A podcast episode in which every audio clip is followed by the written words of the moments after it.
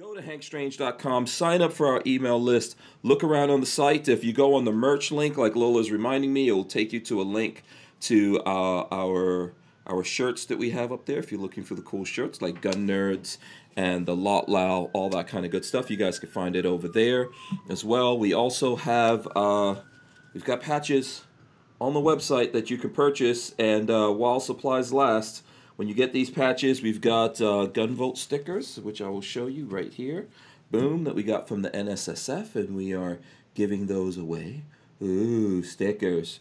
So there you go. That's all the good stuff that you guys can do. Smash those thumbs ups, ring the bell, share this with your friends as you're coming in. Welcome back to all you guys. We are back. I'm back here. I've got Kevin Dixie, who I've been hanging out with for a few days as well. Let's see who we got in here right now. We got Kevin Dixie. There he goes. He's on the side with he's got his camera straight up and down, vertical. Do you need me to rotate it? It would be nice. It would be nice if you can do that. All right, how's that? Yeah, that's good. Better. Yeah, that's good. That's better. Let's see. I think we've got Tig coming in here. Tig probably also has to rotate his camera. No one rotates their camera anymore. This way? Yeah, yeah. Go the other way. Take this. There you go. Boom. There we go. So now we've got everyone jumping in here. All right. There we go. We've got all the guys. Let me smash the button. Get this rolling. Welcome back to the Hank Strange Situation. Lifestyles of the Locked and Subscribe, loaded. Thumbs up, ring the bell so you guys can be notified we go live. Okay. This is going to be a little bit crazy. So, yeah, whatever. You guys are just going to have to deal with it. We are joined by John Tiegen, right? That's the right way to pronounce it? Yep. See? I learned that from the last time. I try to learn one thing every year. Yeah, just one thing. That's all you need to know. So we're joined by John Tiegen, Tig, as you guys know him. And he's going to talk to us about an event that he had, Patriot Rally, in Denver, which I was out in Denver. I didn't even realize all that was going on, but I wasn't part of that. We were out there. Kevin and I were out. We went through there to go to New Mexico to do some other stuff. Kevin Dixie's here of NOC. No other choice. What's going on, everybody? I think you guys may all know each other. And then we also have John Crump from GOA / AmmoLand News. GOA? AmmoLand. Yes, there you go. So John is going to let me see what happened here. John is going to be attempting to keep us all. How should I put this? You know, I think I would refer to it as he's our news guy. That's probably the best way to put it. Right, John? I'm the play-by-play in Frank and right. Hank is the commentary guy. I'm just saying that because there's people who complain when we talk about stuff, Tig. I don't know if you know about this. I'm apparently not allowed to talk about certain things, and then definitely John's not allowed to talk to me about stuff. I'm not allowed to talk to him. Kevin, I know you don't let anyone tell you what to do. John, you don't either. So, yeah. So yeah, apparently Hank and I are not supposed to talk about black people. Yeah, so that's a whole other thing, which we will get into here. We're going to get into that. So let me start off with Tig, because you guys were actually making news over the weekend. Yeah, I tend to do that every now and then. Yeah. So do you want to give us the rundown on what the Patriot Rally was and what led up to that? Like why that rally was even going down? Well, I mean, it kind of extends back from July. I think it was like July 19th. They had a Back the Blue rally. Mm-hmm. It was sixth annual Back the Blue, and there was much people to show up as they did the previous years because they got word that Antifa, BLM, mm-hmm. and the Communist Party was supposed to come in and kind of counter protest it. So people were kind of like, well, I'm not going to go out there. I'm not going to take my kids. I'm not going to do this. People ended up. They didn't really cancel the whole thing. So, Michelle was out there, Randy Corpin was out there and stuff. And unfortunately, I wasn't there. I was doing a shooting competition. Mm-hmm. And the protesters, they came in and just started attacking people. People got hit in the head with skateboards. They were hitting 60, 70-year-old, men and women, and just attacking everybody. Mm-hmm. Police were told to stand down. The only reason why they got out of there was because of one SWAT lieutenant said, "No, I'm not leaving these guys. I'm gonna go down there and get them out." So that's the only reason why everybody was able to get out of there. They had about 20 bikes, I guess, down in the circle that they had to escort out. They were kicking them, hitting them. One guy actually got hit so bad he dropped his bike, and his bike had to get pushed out by somebody else. Okay. But so, you know, and then just other things was kind of going on. You know, people wanted to do, you know, a little bit more rallies, but, you know, they were trying to, you know, the left was trying to intimidate them and shut them down, and it was working. Mm-hmm. I did this one because I'm tired of, you know, I'm tired of them trying to silence us when they sit there and say that they're the ones oppressed, they're the ones being silenced. Mm-hmm. Well, actually, you're silencing everybody else is what you're trying to do. So I did it, and within about 20. With less than 24 hours, the Denver Communist Party did a counter protest, is what they're to the muster. Mm-hmm. They called it soup drive, and so they're collecting cans of soup and you know, doing that for the homeless, they say. But you know, in my mind, being a military guy, yeah, okay, that's what you're gonna do, right? Mm-hmm. It just happened to conveniently fall at the same time that your rally was going down. Oh, it was. They even mentioned it. It's a counter protest to our muster. They straight up post and everything saying we're gonna. Again, they wanted to shut us down. They wanted to silence us. They wanted to be louder than us. Mm-hmm. And then we got people on their feed just like they do on our feeds, mm-hmm. saying that, you know, the BLM feeds, the Antifa feeds, and the communist feed, that they're gonna come in and immediately just do what they did at the Back the Blue rally. Well, we all know what they did at Back Blue Route. They literally attacked people. Mm-hmm. So Denver PD got involved. They're like, well, we're not going to allow this to happen the same way it did the first time. So they end up putting barriers up in between us. I mean, there was a pretty good distance, a good, mm-hmm. I would say, close to 75 yards mm-hmm. That they had in between us. You know, when we first got there, we ended up showing up a little bit early. Probably about a good, 30 of us showed up with I started an organization called United American Defense Force. So I had them out there with us. You know, they had the riot gear stuff on, pretty much not battle rattle because they weren't carrying long guns, nothing like that, but just like riot gear, protective stuff. Mm-hmm. So we got there again about 1 o'clock. We had an agitator that showed up, and he was wearing, I call him the Black Guns Matter guy because that's the shirt he was wearing. Right. And so he was there, I mean, just trying to get in my face. You know, obviously he walks up, you're nothing but a racist, white supremacist, you know, all kinds of whatever, you know, everything that they always say normally. You know, mm-hmm. no dialogue, even if you try to engage with them, it's worthless. Okay, so that guy that we all saw in the video of this that was coming out here that had the Black Guns Matter shirt on was trying to get you started? Yeah, he was trying to get anybody and everybody he could get. Anybody caller that came in to support the Patriot Muster, they just calling him a house brother. Mm-hmm. You know. Okay. So. And, mm-hmm. You know Maj, right? You know that Black Guns Matter has to do with Maj Touré. I think you guys know each other, right? Yeah, we do. Yeah, yeah. I saw his post. He didn't really claim him after the incident happened, but, you know, I forgot exactly what he said. You know, he's like, well, if he shot him, then the guy deserved it. I don't think, you know, he really knew the whole situation either. Mm-hmm. But I think Maj just put a lot of stuff out there on this. I did try to reach out to him. I think he's really busy right now. But Black Guns Matter is not, like, Maj is not, says he doesn't have anything to do with that guy. And that guy is an agitator. That's like Maj, for example, was showing some other footage of that guy at other events doing the same thing. Last February, I read about him. Mm-hmm. His name is Jacob Kelly. He's really well known in Antifa circles mm-hmm. and the BLM circles. I've done a lot of research into him. Okay. So yeah. He's nothing to do with Black Guns Matter. He's more Antifa type of guy. Right. Yeah. You understand that, right? Right, Tig? Oh, yeah, no, I knew Maj claim him. Mm-hmm. But that I did, you know, without knowing who he was, that's the only thing I could go off of. Mm-hmm. Plus, I was trying to give Maj a lot of advertisement.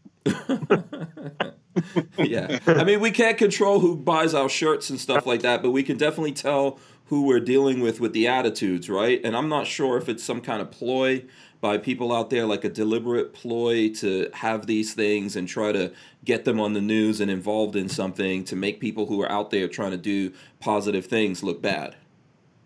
Yeah, because when he initially walked up, he had a hoodie on, so he would the Black Guns Matter shirt was covered.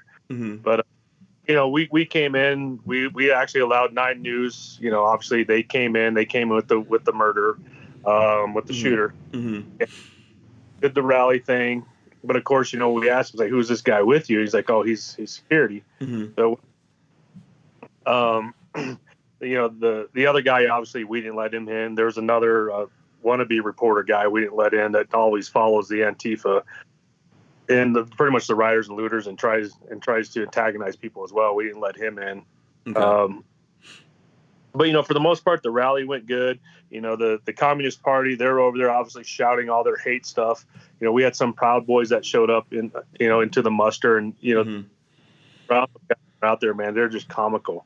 It was just funny. I mean, there's nothing really derogatory at them to the Communist Party. They're all sitting there saying they hate you. We want to, kill you. We want to silence you stuff. And they're just out there saying, we love you. It was funny. It was just back and forth chant like that. But mm-hmm. anyway, herself, it was turning out about 200 people, I'd say, showed up, maybe a little bit over 200, mm-hmm. which it should have been a lot more. But I was getting messages from people, I would like to bring my kids. I would like to come down, but I'm just afraid something's going to happen because I'm afraid they're going to attack.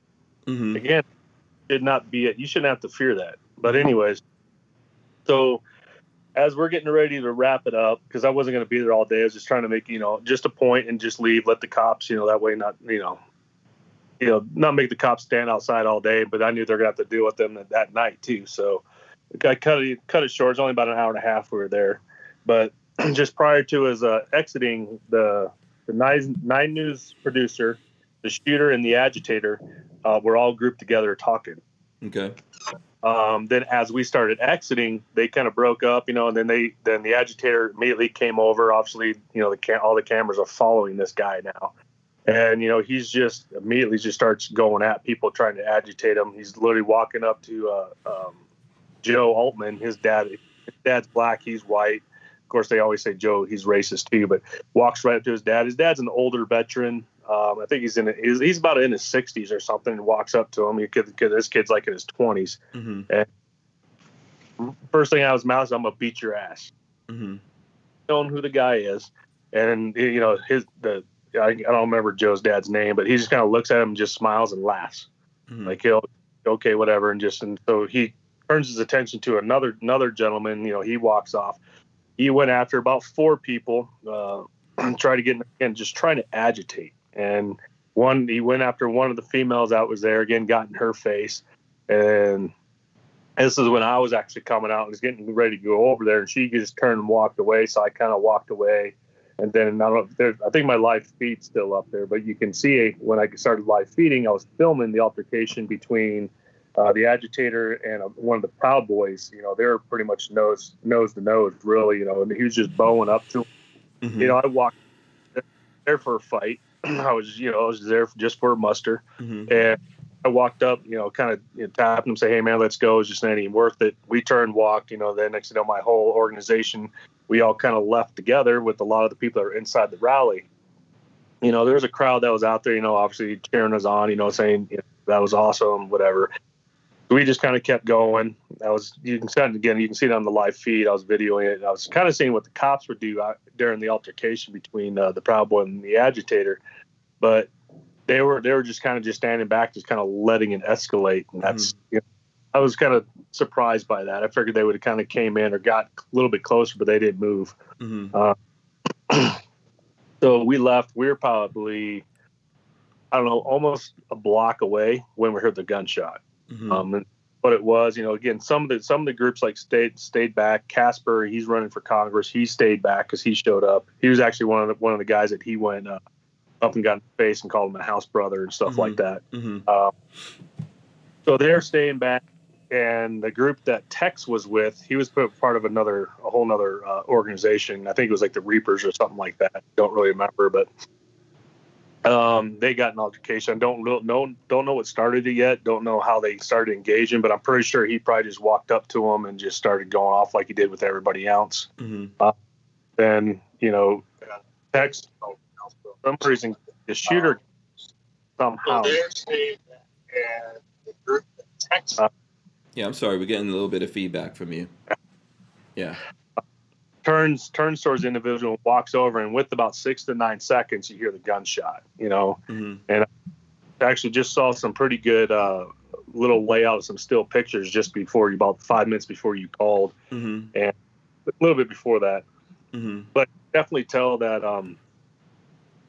I can, from my point of view, it looked like Tex kind of walked over, stopped, and then that kid kind of approached him. Tex, you know, kind of put up his pepper spray, didn't spray him. The kid reached out, looked like it was because his arm was already down, and these are all still shots. Mm-hmm. One day we'll see the actual probably video footage, but yeah, I think the cops there had lots of or at least a couple of cameras rolling, so yeah, they've seen footage we haven't seen. We're getting stuff from people doing live things and maybe photographers that were on the scene, right? Yeah. Mm-hmm. Yeah. So again, what my point of view when just seeing the still pictures, mm-hmm. Tex had his arm up. It looks like he brought his arm down as that kid was coming in to either shove him or grab the mace. Tex slapped him, and at the same time he slapped him, you can see him. He totally steps back, and that kid immediately goes to draw his pistol. Mm-hmm. Yeah, he got a pistol from his holster. That's when Tex came up and sprayed him. By the time he was spraying, he was already, you know, presenting the pistol and mm-hmm. one shot. Mm-hmm. So, and you know, everybody knows now that he was supposed to be a security guard for Nine News. Mm-hmm. He has no CCW license, so he was, you know, everything that he was doing was illegal. And if you are down there, you have to identify yourself as security, mm-hmm. and didn't have any of that. You know, he was known. A known leftist. I mean, he was a Bernie supporter. I mean, you guys know, but he was a mm-hmm. Bernie supporter. He was a Occupy Wall Street during that time. So he was a totally left leaning individual. And the fact that Nine News hires this guy, obviously mm-hmm. he didn't. Pinkerton, I think, is saying he never worked for him. Mm-hmm. So Nine News hires this guy, brings him to a patriot muster. But again, it wasn't a pro. Police. It wasn't a pro-Trump. It was just a patriot muster. Patriots come out, stop being afraid, and that's all it was. Come on out. You'll be fine. And from pretty much we were fine, except for when Nine News brings a freaking shooter to an event. Well, you guys, did you all? I'm not talking about whether or not you were concealed carrying, but did you guys go there outwardly armed, like rifles slung or anything like that? Nope. Denver, you're not allowed to open carry. You have to conceal carry in Denver. Okay. All right. But yeah, I go everywhere I go. I'm armed, just because, you know, I get the nice, I get the love letters from everybody. Mm-hmm. Mm-hmm. So I just want to make sure I get love back if I have to. Mm-hmm. But so but yeah, mm-hmm. yeah. I mean, there are guys that in the organization obviously they carry. There's some that don't carry. You know, we have.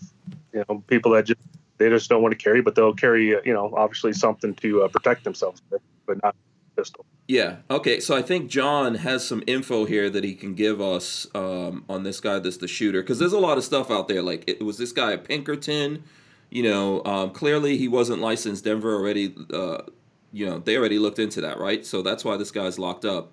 He wasn't licensed or registered, like John said, like Tig said. So what can you tell us about him, John? You're muted, I think. Sorry, you're absolutely right. He was a known leftist, an Occupy Wall Street guy, and he did have connections with a lot of the left-leaning groups. Mm-hmm. Nine News contracted with Pinkerton. Pinkerton subcontracted out to another vendor.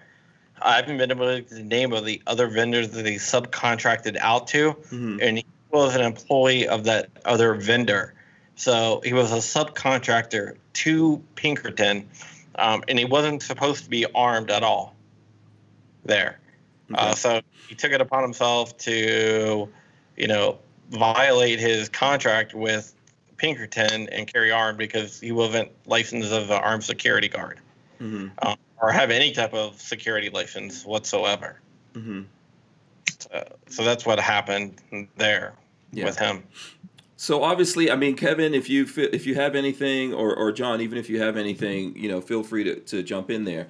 But Tig, you know, I reached out to you because in the beginning when I was hearing about this out in New Mexico at the event that Kevin and I were doing, I was aware it was happening in Denver, but, you know, I didn't realize it had anything to do with you. And then at some point I started seeing like, oh, this, you know, Tig Tiegen involved in that. So what's your take on this whole thing, man, being that you put on this event, you had a, you know, as you told us, you had a reason why you did it. Like after this now, what's your take on everything that went down? It was pretty much it. Everything that happened, I figured was going to happen, except for I didn't really think someone was going to get blasted in the face. I knew they're going to try to get in a fight. They're going to be agitating the whole entire time. And I figured there would have been a little bit of a fight along the way, either coming in or going out. So, I mean, it wasn't really surprising that they were out there doing that. But, again, we didn't go after them. They came after us, just like I said they would. Just like I told everybody, they're going to come in because that's what they do. They sit there and say that we're the aggressors, we're the attackers, we're the oppressors. No, they are everything that they say we are. Everything. Reminds me of the brown shirts. Yeah, what's that? It reminds me of the brown shirts. Exactly. I mean, I think we as patriots, just Americans in general, we need to start shutting these people down. We need to start coming together and standing on the streets and telling them, no, we're done. We're tired of you destroying our city. Protest, that's fine. Not a big deal. Sorry, I wouldn't get like what they did at Back to Blue and what they do at some of these other places. You know, even when you're doing, you know, what do they call it? The Trump rolling march thing with the vehicles. They sit and they want to attack your vehicle because you have a different ideology than them. We don't go out there and attack them, but it's come to a point where we might have to start doing that. It's old. I mean, you literally have a communist party saying they're going to attack Americans on American soil because it's sad. And the sad thing is, the other sad thing is people are scared. They're legitimately scared to come out and do anything. And I think I'm trying to understand what's your most important thing that you were trying to get out of this. You're trying to get, instead of people staying home and being intimidated by folks who are saying, don't come out here, you know, don't have anything to say. And then when you do, they're deliberately trying to get you guys into a situation, right? Because I think you said you saw these three people involved in a conversation, right? The shooter, a producer or something from the news, and then the guy that was wearing the Black Guns Matter shirt, right? Okay, so you know you're trying to let people come out here. Do you want to? Are you now saying that you want to use the same tactics, or you just don't want people to be afraid? And if they're out there, obviously exercising their rights as well to come out and rally or even protest or whatever, and then someone decides, well, I'm gonna come in here and go after you guys every time you do this, then you have to defend yourself. Or are you saying to be more proactive than that? No, I'm not going to go after. I'm not going to be the aggressor. There's no reason to be the aggressor because they're going to come at you. You don't. Again, I've been standing up against them since July. Down here in Colorado Springs, again, they've been mostly peaceful. Never even engaged with them, but for some reason, they're scared to death of me. Again, last time I showed up, they were out protesting at a cop's house, and they started attacking the neighbors because they wanted to get home. They're trying to drive through the protesters, and they start attacking the vehicles. You allow people to go home, man. Don't be a douche. But they end up pulling a gun on him. He ended up pulling a gun on them. So I heard the word. I put the call out. We had about 80 armed guys and women show up, and then within about 45 minutes. I wasn't there to protect the cops. Of course, that's what they claim I was doing. I'm not going to protect the cops. Cops protect themselves. And we were there standing next to the neighbor who they actually went to the house and tried to attack him. Again, you want to get violent? I'll show up. You want to protest? I ain't going to show up. Simple as that. Up in Denver, we were just there. I was just there with about 20 people. and just kind of seeing what's going on, you know, just watching. They literally came a block out of their way to try to antagonize us and be the aggressors. We didn't approach them. They approached us. Mm-hmm. But they say that we're the aggressors. We're the attackers. Mm-hmm. You know, we're the one doing all the violence and destruction. Mm-hmm. You know, they're up. They're going to kill me, kill my dog. You know, one of the women that were there said, I'm going to rape you later, bitch. And so it's mm-hmm. like, man, of course, you can say all you want to say. I'm just laughing inside and I'm smiling. Mm-hmm. All you got to do is launch. So why do you think that, like, whoever it is in Denver, I'm not sure what the political standing or background is in Denver, right? Or Colorado in general, huh? The Democrat? Democrat liberal, yep. Okay, so you think they're just deliberately standing back and letting these guys do what they have to do to what? What's the end game here? Since that night that I was talking about, you know, they did over $4 million in damages mm-hmm. since they actually, I would have to admit, Denver PD has been doing a really good job in cracking down on them. Mm-hmm. They're not letting them do anything. That when they start seeing them do violence, they're jumping in. So again, there's no reason I don't go downtown. There's no reason really for us to go downtown anymore. Okay. Because PD, they're doing their job. Again, I'm just here to make sure that, you know, stuff like Wisconsin, Portland, Seattle, shit like that doesn't happen. You had a group that sets up 9 city blocks and calls it the inside the United States in a major city, and nobody does a damn thing about it. Mm-hmm. But they're extorting the business for $300 a day mm-hmm. for not doing business. Mm-hmm. I think it was like 5 or 6 women end up getting raped during this time, and 3 people got killed. Mm-hmm. Yeah, and I think at some point when that was all dissolved, there were negotiations before that, and I'm not sure what they exactly gave those guys to dissolve that whole thing. Yeah, hold on, I'm plugging the phone in. Oh, okay. But yeah, it's sad, and you know, I'm sitting there kind of waiting. Well, where are all these so-called militias and 3% groups when they're going to start standing up? Because isn't that what they're designed for things that are, you know, chaos in the streets? You have to kind of keep the order. Mm-hmm. But they weren't doing it, so they weren't really standing. So I was like, "Screw it, I'll start my own thing." And, mm-hmm. and after, you know, I went down the first one that, or the second one that I did. I did a call out. We had about 80 to 90 people show up, and because we heard Antifa was supposed to be there, was about 300. They're going to bust like 300. I heard anywhere between 300 to 1,000. I was believing more on the 300 side, but I think it was actually, you know, being like a handful of them actually came in. They're all from out of state, just like I was told. But the fact that we were there actually deterred them, because we had an infiltrator that went inside. They were talking to a few of them. Again, they didn't know who he was, but they were opening up their backpacks. They always carried the backpacks, and they had rocks, frozen water bottles, again, the whole fireworks thing. And as they're talking, they're saying, you know, we're coming down here just so we can start destroying everything down here, but these guys are here, and they're mm-hmm. pointing at us. Mm-hmm.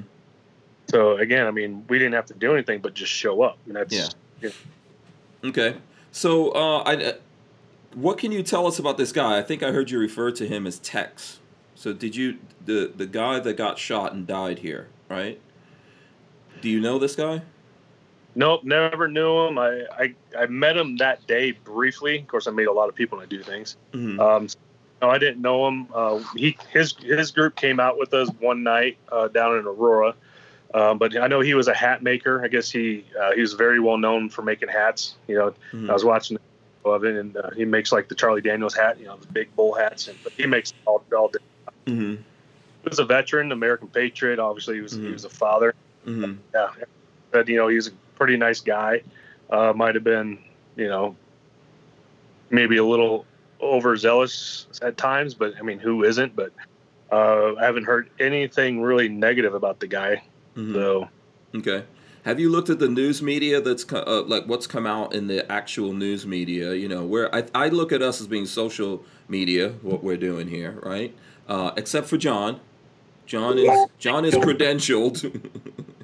Thank you. Yeah. But we're the rest of us are technically in social media, but the actual news media coming out and talking about this. Have you looked at any of that, like how they're reflecting on the victim here, the guy that was arrested for the shooting that was supposed to be a security guard, even yourself? I haven't really watched the news itself. I've kind of read a couple things. Of course, you know, anytime you're patriotic, you come out the way I do, they're always going to put you in the bad light no matter what. Mm-hmm. Even, I mean, if freaking dude killed freaking 20 kids in the process, I would still be the bad guy in the whole time. Mm-hmm. Mm-hmm. That's just what I do. But no, I really haven't been watching the news because I'm just waiting on information to come out before. I mean, people are asking me, obviously, you know, I got news. They're trying to hit me up. Hey, come do an interview. I'm like, dude, I'm not going to do an interview an hour after something happens. So mm-hmm. I'm not going to know. Mm-hmm. They just want to be the first ones to put something out. So I had about 50 freaking requests for news. Mm-hmm. Have you done any interviews since this happened? No, I started doing them on Monday morning. Monday? Oh, okay. So we're getting like an exclusive. Yeah. So you better, so Kevin, I know you're getting some tough questions ready here for Tig. No, I mean, to me, it's relatively simple. There's one thing that we can draw out of this, and that's patience, right? Because I saw the steel shots mm-hmm. when we got back from New Mexico, mm-hmm. and you know, the steel shot just shows a guy getting slapped, then you know, a guy getting maced, and then a guy falling. So the steel shots, without explanation, make it look like that the guy, slapped him in the face, then maced him, and was shot in the process, mm-hmm. right? And it looks pretty one-sided. I'm smart enough to know, depending on who's putting it out, to do some more research and, you know, keep my mouth shut and tied, kind of get some more information. So really the question isn't tough. Tig's pretty clear about his stance on things. And if you were going to go out and present a message, I mean, that's what we do. We're Americans. I think that what people need to realize, though, that aren't really plugged in is that I get Antifa is one thing, right? Now I'm the guy that's turned down Antifa members when they ask, could they train with me? I've turned them down. Because I don't like what they represent, right? Mm-hmm. Then there's the BLM portion of it. What I would like for people to understand is there are two parts of BLM, two big ones anyway, right? Not going to say there aren't subsets. There are the people that are protesting, whether you agree or disagree with them. They show up, they protest, they go home. Mm-hmm. And then there are the people that wait till it gets dark, and they go around and they start doing the destruction and the rioting. So I think that all Americans are against the chaos, more Americans than not. Even when you look back to Louisville, when that erupted several months ago, there was a riot officer that got separated from his unit, and he was by himself. Yep. And you saw a line of black men around him and linked arms and keeping a crowd at bay. So you're not going to attack this guy, right? Mm-hmm. So none of us are with that. Nobody is, right? So I think that when we have incidents where somebody shows up to cause problems, like violent problems, not because I want to argue with you, not because I want to show that my sign is meaner than yours and none of that crap. But when they want to show up and they want to be physically violent, they want to incite those type of things. And I think, obviously, you know, as anybody should, you should be ready to deal with that because you get into kind of a thing, right? Like I understand the parent in me especially understands like, yo, they're going to be causing chaos. I don't want to be a part of it. Let me stay home. But then there's the other part of me that's like, well, if I got something to say, because I'm a very vocal person. So if I got something to say, damn it, I'm going to say it. Mm-hmm. And I should be able to go anywhere and stand for what I stand for and not feel like I'm going to be attacked because of my beliefs. That's not something we should be up under. And if they're out there doing, I'm listening to Tig explain a story about what happened, which I was waiting on, right? I've listened to other stories. Mm-hmm. And now I'm listening to the man himself say what happened.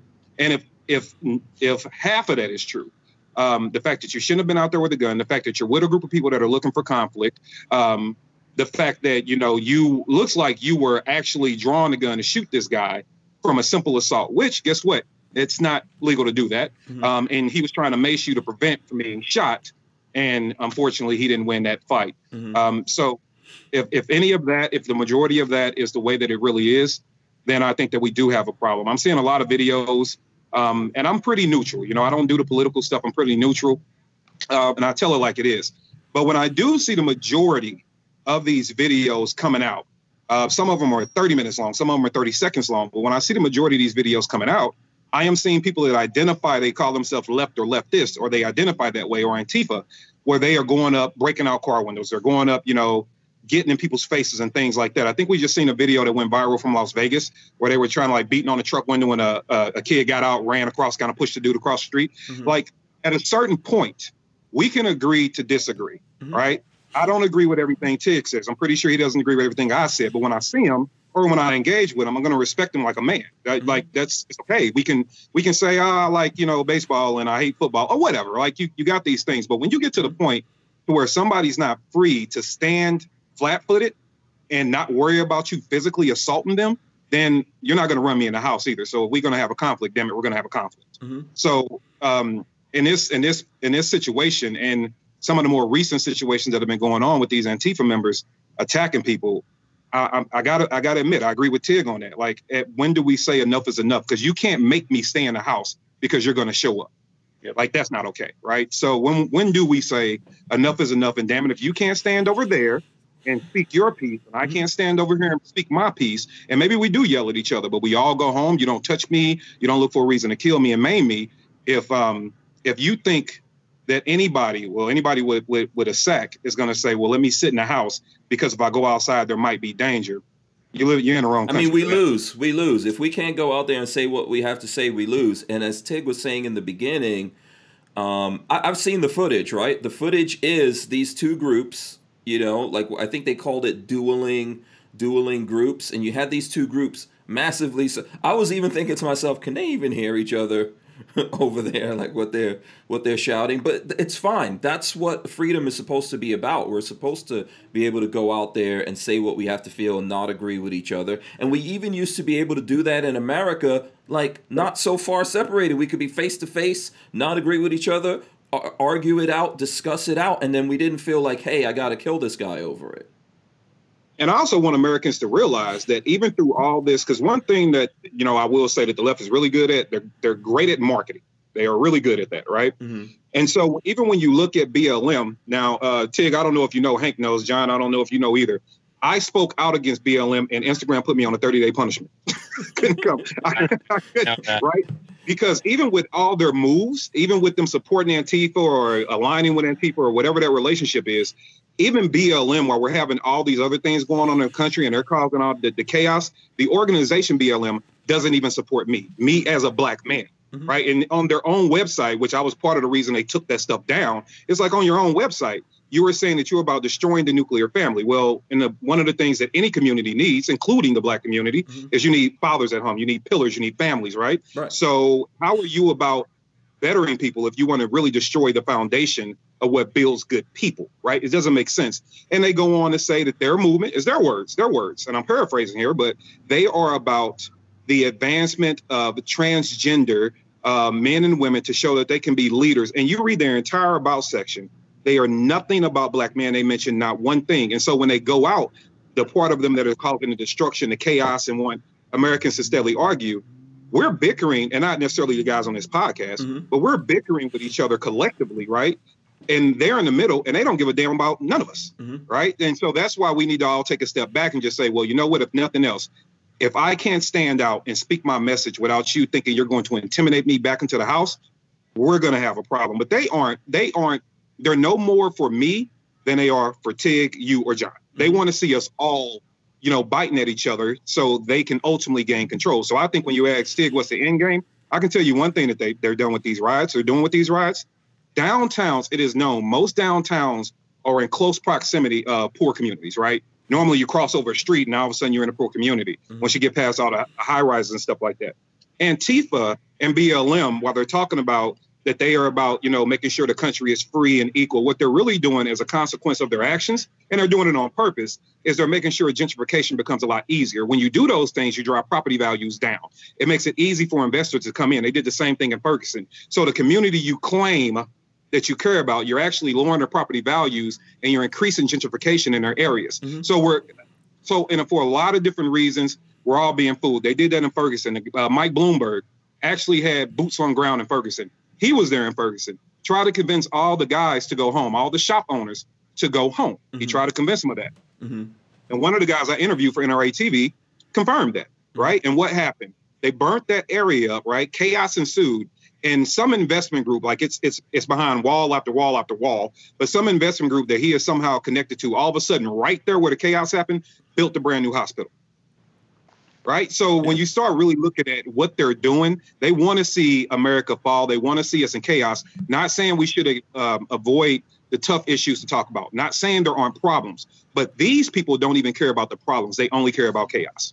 Yeah. Yep. I agree with that. I remember seeing that. Do you guys remember that footage of a young black woman talking to Biden where they gave her the statement to say and she said, I'm not going to say this? And obviously I'm paraphrasing her here, but she said, you know, she got up to the mic and she said, they gave me this statement and they want me to read from it, but I'm not going to do that. You know, and I'm going to tell you that I'm an American and I don't, you know, I want to protest. I want to talk about some things that are happening that I think that are wrong, but I don't want to burn down my city because I'm the one that's going to suffer from that.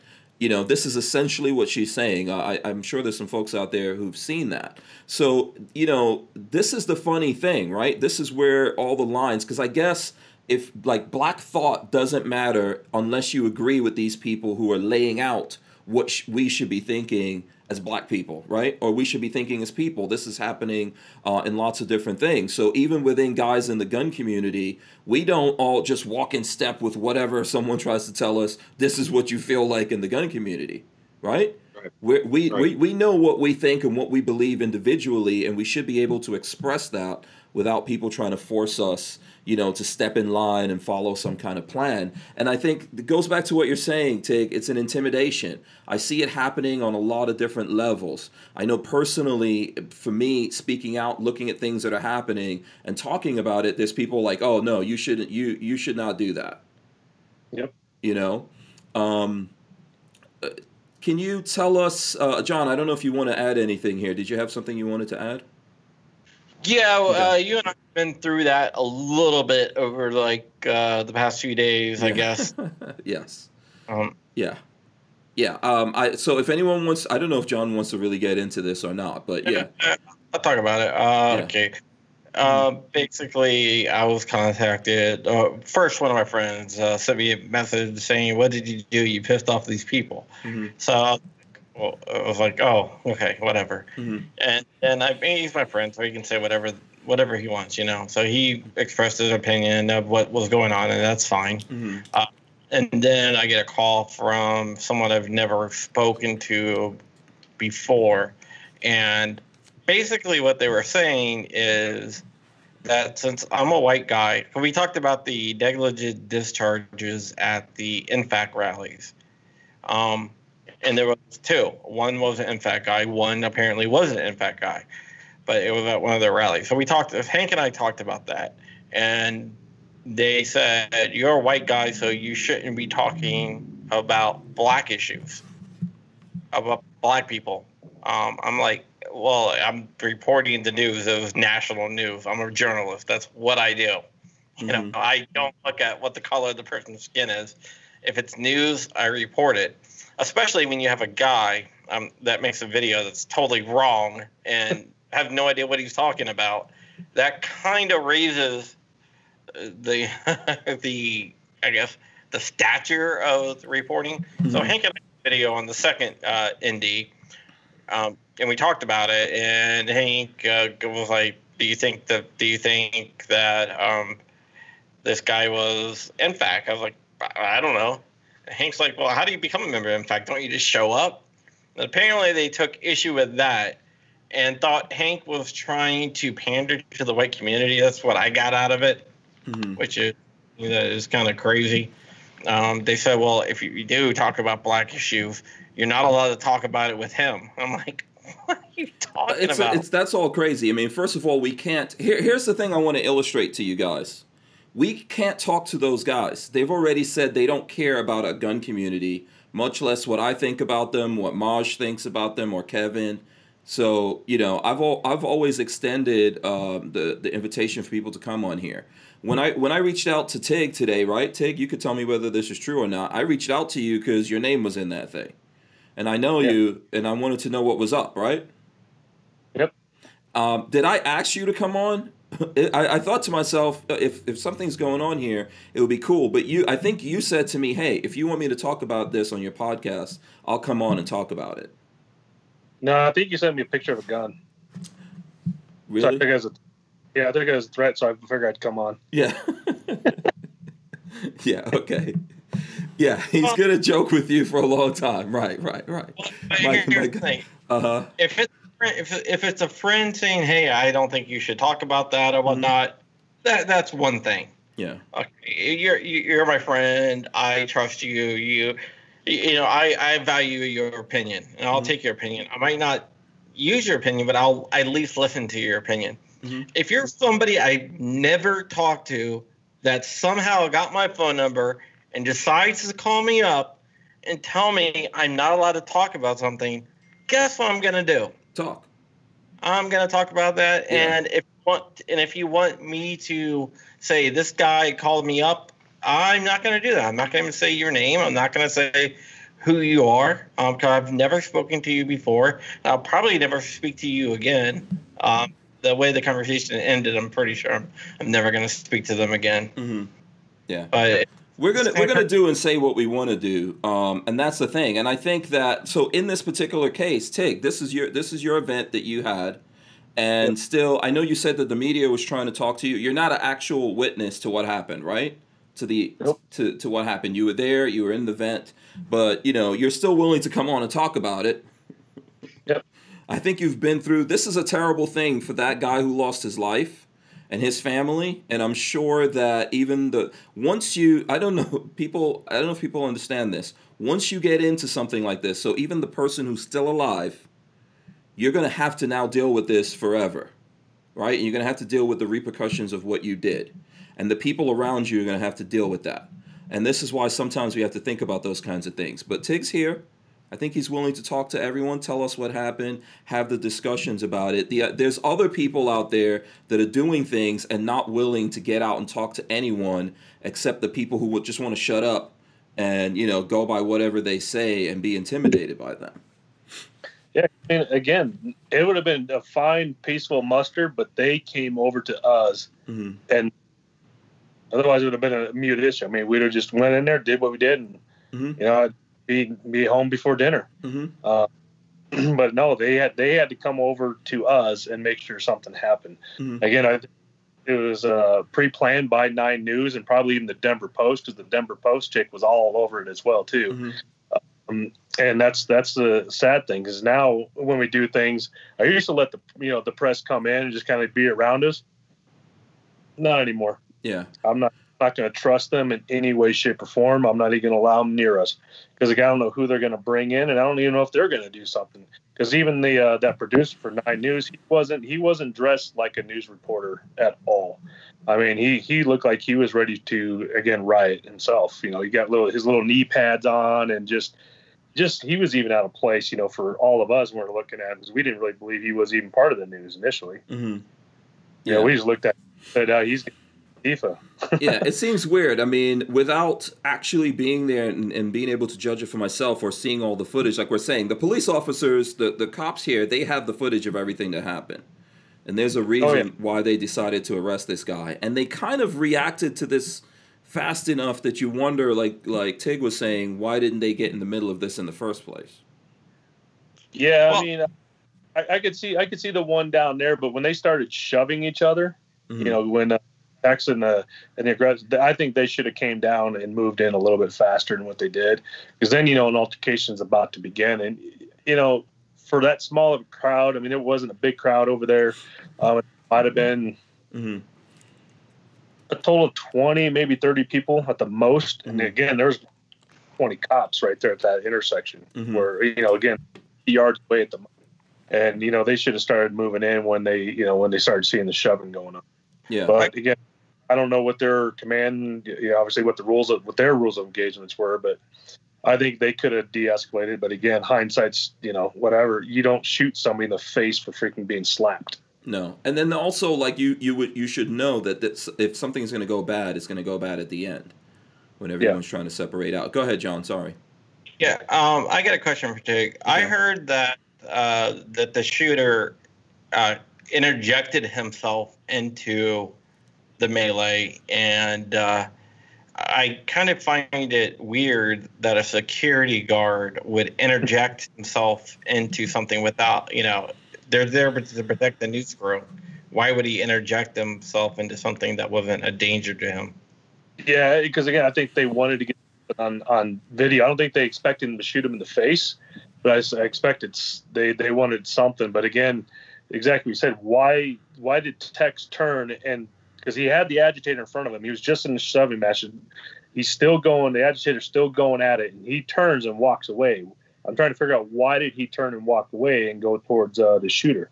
That's the video part that because you can't hear anything. You can't hear any because even though you can hear the other footage, you don't hear any talking from that side. All you can hear, the guy, he hits the asp on the ground and collapse it. Mm-hmm. And you can still the agitator talk about, oh, you're going to hit me with that or something like that.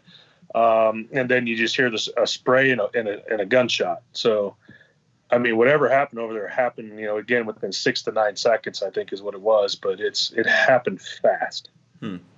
Go ahead, Kevin. I think that, well, here's just even listening to it and the minor research I did before we had this conversation, I really wanted to hear Tig give an account of what happened since he was at least, a part of it, even though he didn't witness the exact thing. One thing, if you're a security professional, your first job to do, is to protect whoever your asset or assets is, right? That's your job. And you're supposed to de-escalate the situation, right? So when you're looking to de-escalate something, even if a guy smacks you across the face, that is your chance to move your asset to protection, right? Mm-hmm. And then if the threat comes forward and they start escalating their level of threat to where it does become dangerous, then that's when you take the appropriate actions, minimum force necessary to stop the threat after you've attempted de-escalation and calming the situation and making sure that your asset is protected. Well, clearly, this dude, credentials or not, had no freaking idea what he was doing. He clearly, just from what occurred, was more out there for himself and looking for opportunity. And I think that points out another general issue we have in America, and it was just really ingrained in this guy. I'm trying to clean up my language. Don't worry about it. Sometimes my kids can hear what I say, so in that case, yeah. But here's the thing: we have too many soft men in America right now, right? If a guy smacks me in the face, I mean, worst case, no, if I'm at work and I'm doing my job, I gotta, I've been hit in the face plenty of times. Mm-hmm. My job, I couldn't just haul off and kill you because next thing you know, I would be behind the bars that I was putting people behind, right? Mm-hmm. So I understood that by, SOP and rules and regulations of the department, I couldn't do certain things. But even on the streets, if Americans are believing that if I get smacked across the face, then I get to use deadly force, by law, you're not even in the right constructs, right? Serious physical injury and deadly force are generally identified as the two reasons. And serious physical injury, which is the lesser of the two, that you can respond to deadly force with, is simply that you are at substantial risk of losing the impairment or the protracted loss of the function of any major body part. A slap across the face, unless you're getting hit by one of those dudes that's like a professional slapper. That's a thing, by the way, if you guys know that. Yeah, it's a thing. That will knock you out. Yeah, unless you're encountering one of those guys, mm-hmm. then you're not even fitting the general, kind of broad definition of when you can respond with force. Mm-hmm. So we have too many men in America that their nuts haven't dropped yet, right? And so you believe that something like that needs for you to shoot somebody. So I think that guy, for professional reasons and for just, not having his nuts drop in his sack yet, is kind of a representative of the bitch-assedness that we need to get out of American culture, right? And I think that is a big problem. Now, I do have a question for John, since, John, you're the, credential reporter here. Mm-hmm. I have a question for you. As far as what we know, there are always things we don't know and we'll probably never hear about. But when it comes to these riots, let's take the ones in the last 6 months. When it comes to these riots or the conflict of people at the riots, and correct me if I'm wrong, aren't the two deaths, I know we had one was out in Portland, right? Where the guy was kind of jumped. This is one of Kerry Sloan's friends. He was kind of jumped and shot as he was going home from the rally. Yes. Yeah. Yeah, that guy. And then we had this incident. So I'm being neutral. I'm being unbiased here, but I'm just asking. Don't we have the side that identifies as left from both the individuals? Aren't they two murders to none? Yeah. I mean, I agree. Some of the people will say Kyle Rittenhouse, but I think that was self-defense. But here's the thing. I've done a lot of research into Antifa, and in fact, Seven Hills Antifa put me on their list of known fascist sympathizers. Whatever the hell that's supposed to mean. But one of the things that is core to the philosophy is that they think that ideas rises to the level of physical force. So if you have ideas that go against their ideas, they believe physical force is justified against you because it's self-defense. Okay, that's their philosophy in a nutshell. Okay. I mean, that's not even like. I mean, that's an idea too. That's what I say. Yeah. This is what they come out and say, that you know that our ideas, like from my ideas, and kind of lean right, is akin to physical violence against them. So they are allowed to use physical violence in self-defense to me because my ideas offend them. Kind of sounds like go ahead. Sounds like a lot like jihadists. Yeah. Well, you know, there might be some ties there. Or no tolerance. Definitely no tolerance.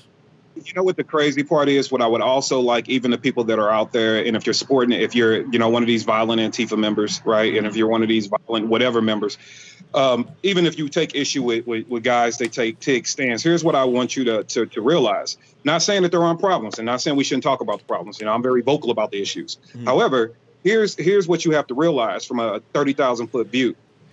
The same party that you are representing, that exact same party that you are helping, whether you're doing it directly or indirectly or whatever, but that same party abandoned me and Tig. They left him in a war zone, right, and said, good luck, right, by Hillary Clinton. That's the same woman that Dan, you know, years before stood on TV and left me in a war zone and called me a super predator, right? So this party doesn't mean good for anybody, especially some of the high-ranking officials of the party. Let me say that to be fair, right? They don't mean good for anybody. So think about it for a second, what you're supporting. Once you went past the issues and you're helping out with political agendas and you're being, you know, violent and you're doing all these different things and you're helping them out, I want you to remember who you're helping. So, yeah, if I was Tig, I have a problem. Leave me in a damn war zone. See how I feel about you when I get home, right?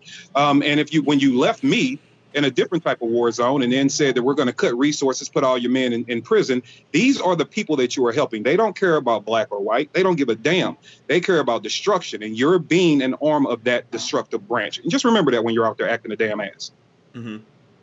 Tig, you got that was good. But you got to remember, most of the people who are rioting and burning down buildings and stuff, they don't look like Kevin or Hank. Yeah. Well, also they look like you know, they're middle class. You guys, huh? Yeah, they look like Tig and I. You know, right? A lot younger. You know, they're middle class white kids who are told you're fighting fascists. You know, and not realizing that they're using fascist techniques and the same techniques that the black shirts used in Italy and the brown shirts used in Germany in the 1930s. And they don't realize that they're using the same tactics, and they believe a lot of the same things that they did. Yep. Yep. So, yeah, I think that people, and then look at the BLM division, even if you're, well, no, the BLM people that are out there at nighttime are there for destruction, not the ones that are protesting. I'm always going to believe in America's spirit of protest. I just do. Even if I disagree with what you're doing, I agree with peaceful protest. I just always will. However, for the ones that aren't out there for that purpose, and you know damn well that you're not, just remember that, you know, and if you don't know what a Marxist is, I want you to look the definition of that up. I'm not even going to attempt to explain it.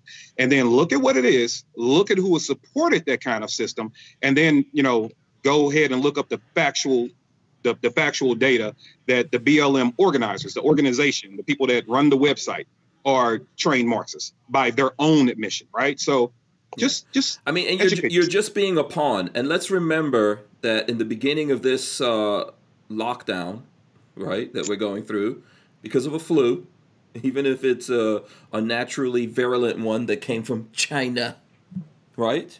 And every time it's China, I die a little bit on the inside. I'm sorry. It's funny. Listen, in the beginning of this, what did they do? What did they do? They let the people who were in prison out. Yeah, that's always a good idea. Right? So the dudes in prison, they let out. Then what did they do? They said to the law-abiding people, because I'm sure they weren't telling those dudes in prison, you have to wear a mask. They're not obviously not planning on putting them back in for that. Then they're telling the law-abiding people out there who don't want to get arrested, who want to follow the rules, no, you have to put this on. If you don't put it on, we're going to lock you up, right? And then what starts happening is when you there's things going on in our country, they've been going on. For sure, we've got to deal with it and all that kind of stuff. But when that kicks off and places started getting destroyed, you know, then it's like, oh, well, you know, we don't know what that came from. But you good guys, you still need to stay home. These guys could come out. They don't need to wear masks. They're not going to get sick or anything like that. They're not going to spread the disease, none of that kind of stuff. You stay home. I think the thing that Tig is saying here is, why should I have to stay home if I also have stuff, if I want to voice my opinion on what we have to fix? Ultimately, if we actually have to fix it, if that's what's important, which I don't believe it's what's important. I think it goes to what Kevin's saying, that ultimately, you know, these guys are just using you. You're a pawn. They want to control you. And then they're using these guys to have us say, okay, no, we're just going to stay away from this. You know, but we can't. We cannot do that. You know, if you think back to what happened back when with the Tea Party guys, what happened? Tea Party guys were not staying home. They were getting out there and going, yeah, we're not going to take this crap anymore. We're going to change this thing. And now they're trying to say to certain people, no, you don't come out here. Other people, you could come out here, you could after the protest, I'm with Kevin on that, right? I think all of us are. After the protest, you could stay here at night, burn every damn thing down, destroy everything. You know, who the hell's going to pay for that? You know who pays for that? We do. Yeah. I mean, well, here's the thing. Mm-hmm. They came out and said that BLM protests do not spread coronavirus. It has nothing to do with the spread of coronavirus. But any other type of protest shouldn't happen because it spreads the coronavirus. Mm-hmm. The coronavirus is socially aware, I guess. Yeah. Well, it doesn't come out after 10 o'clock either. Yeah. Yeah. Yeah, maybe the fires of the cities burning down and the businesses that will never come back, you know, maybe that will get rid of coronavirus. Well, and that's also because people don't understand basic economics, right? So when you are, once again, because I don't want anybody to say, oh, you're glancing past the issues. Check my resume, all right? I've talked more about American rights in the last 30 minutes than most people have all their lives. However, when you are dealing with destruction that way. So everybody's like, oh, the businesses have insurance. Okay, maybe you're factually correct, right? All the businesses have insurance. They pay their premiums. So let's just for argument's sake, say all those businesses reestablish. Something that cost you $1 now costs you $1.75, mm-hmm. right? And then what happens in that? Because they got to pay those premiums back. Now they have to reinsure with those damages being paid out. Right. Yeah. It's like if you wreck your car. What happens when you go back, you have enough accidents, you go back, get car insurance. Now all of a sudden, you know, your rates go up, right? If some idiot runs into the back of me, my insurance goes up. Well, you got the wrong insurance. No, that's just a reality. If you're involved in an accident, even if it's not your fault, your insurance goes up. How economically it affects people, mm-hmm. then you were talking about the people you're leaving, I'm sorry, in that community, their wages didn't go up.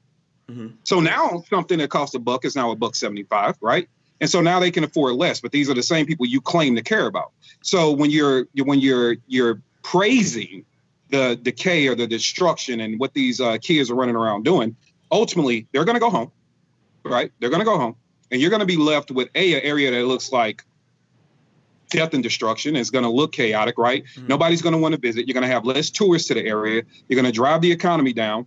You're going to kill a lot of different jobs, right, for mm-hmm. different reasons. And then even if it does boom back, it's going to be expensive. And thus, you're going to move in the people that look like the people that are destroying things while everybody else can't afford to be there. So miss me with the they're doing this for the best of America stuff if anybody has that mentality, because you're absolutely not doing it. You're helping out big businesses in more ways than you think. And I don't think for a minute the insurance companies understand if you're there, you're going to pay us. Right. So they're not hurting. Right. They're going to pass those cost measures down.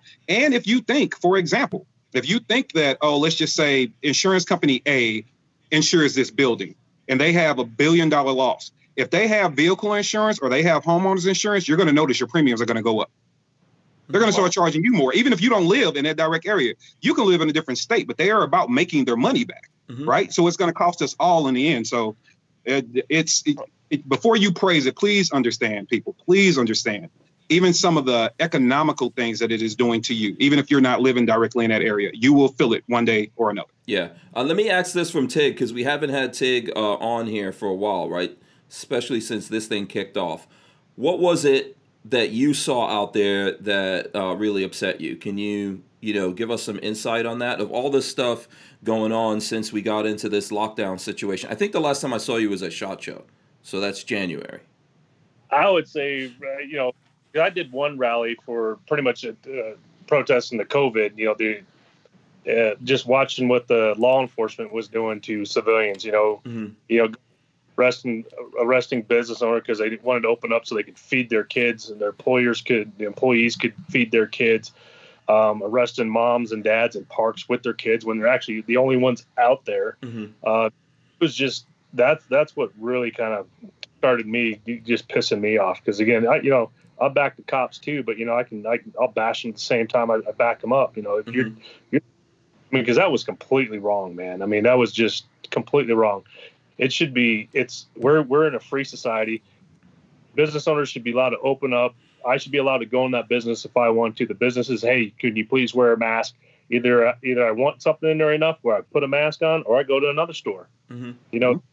We're in a free country. We should be able to decide when and where and how we want to do something. Just put out how it's being spread, put out, precautions you can take, but there's no reason to mandate. There's no reason to enforce it. Again, we're grownups. We're not kids. This ain't New York. We're not the nanny nation, but now actually we are the nanny nation, and we're abiding by it. I think everybody eventually is going to get COVID. It's just a matter of when. It's going to obviously affect people in different ways. Again, it's a real virus. It's really killing people, but not in the way they're saying it. I mean, initially saying it's going to kill freaking 2 million people or something like that.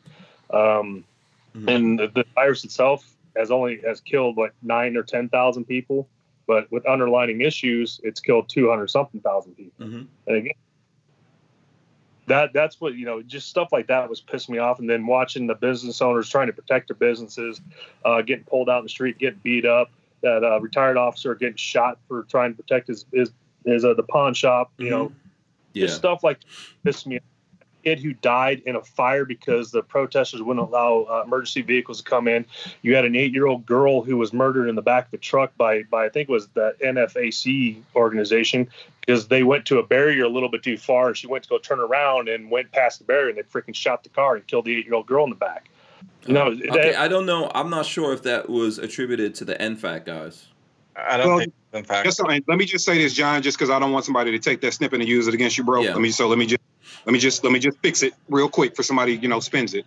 So he was not a part of NFAC. NFAC had been there earlier, and they were I believe they were said that they didn't think they were needed or whatever. The guy that did that was independent on his own. And when that woman pulled up to that barrier, you were absolutely correct in that. When she pulled up to that barrier and was attempting to turn around, that guy, shot at the car and did kill the 8-year-old child in the back. So just saying it that way, nobody takes that snippet and spins it on you. Yeah, we don't want to give anyone.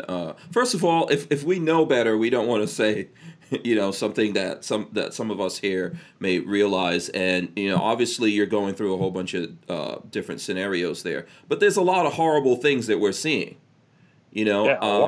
I remember looking at. Did you guys see where there was somehow they got into a wrong situation with these guys, and they were in the car, and the dog is barking, and they're trying to smash and get through this vehicle to that guy's dog and all that kind of stuff.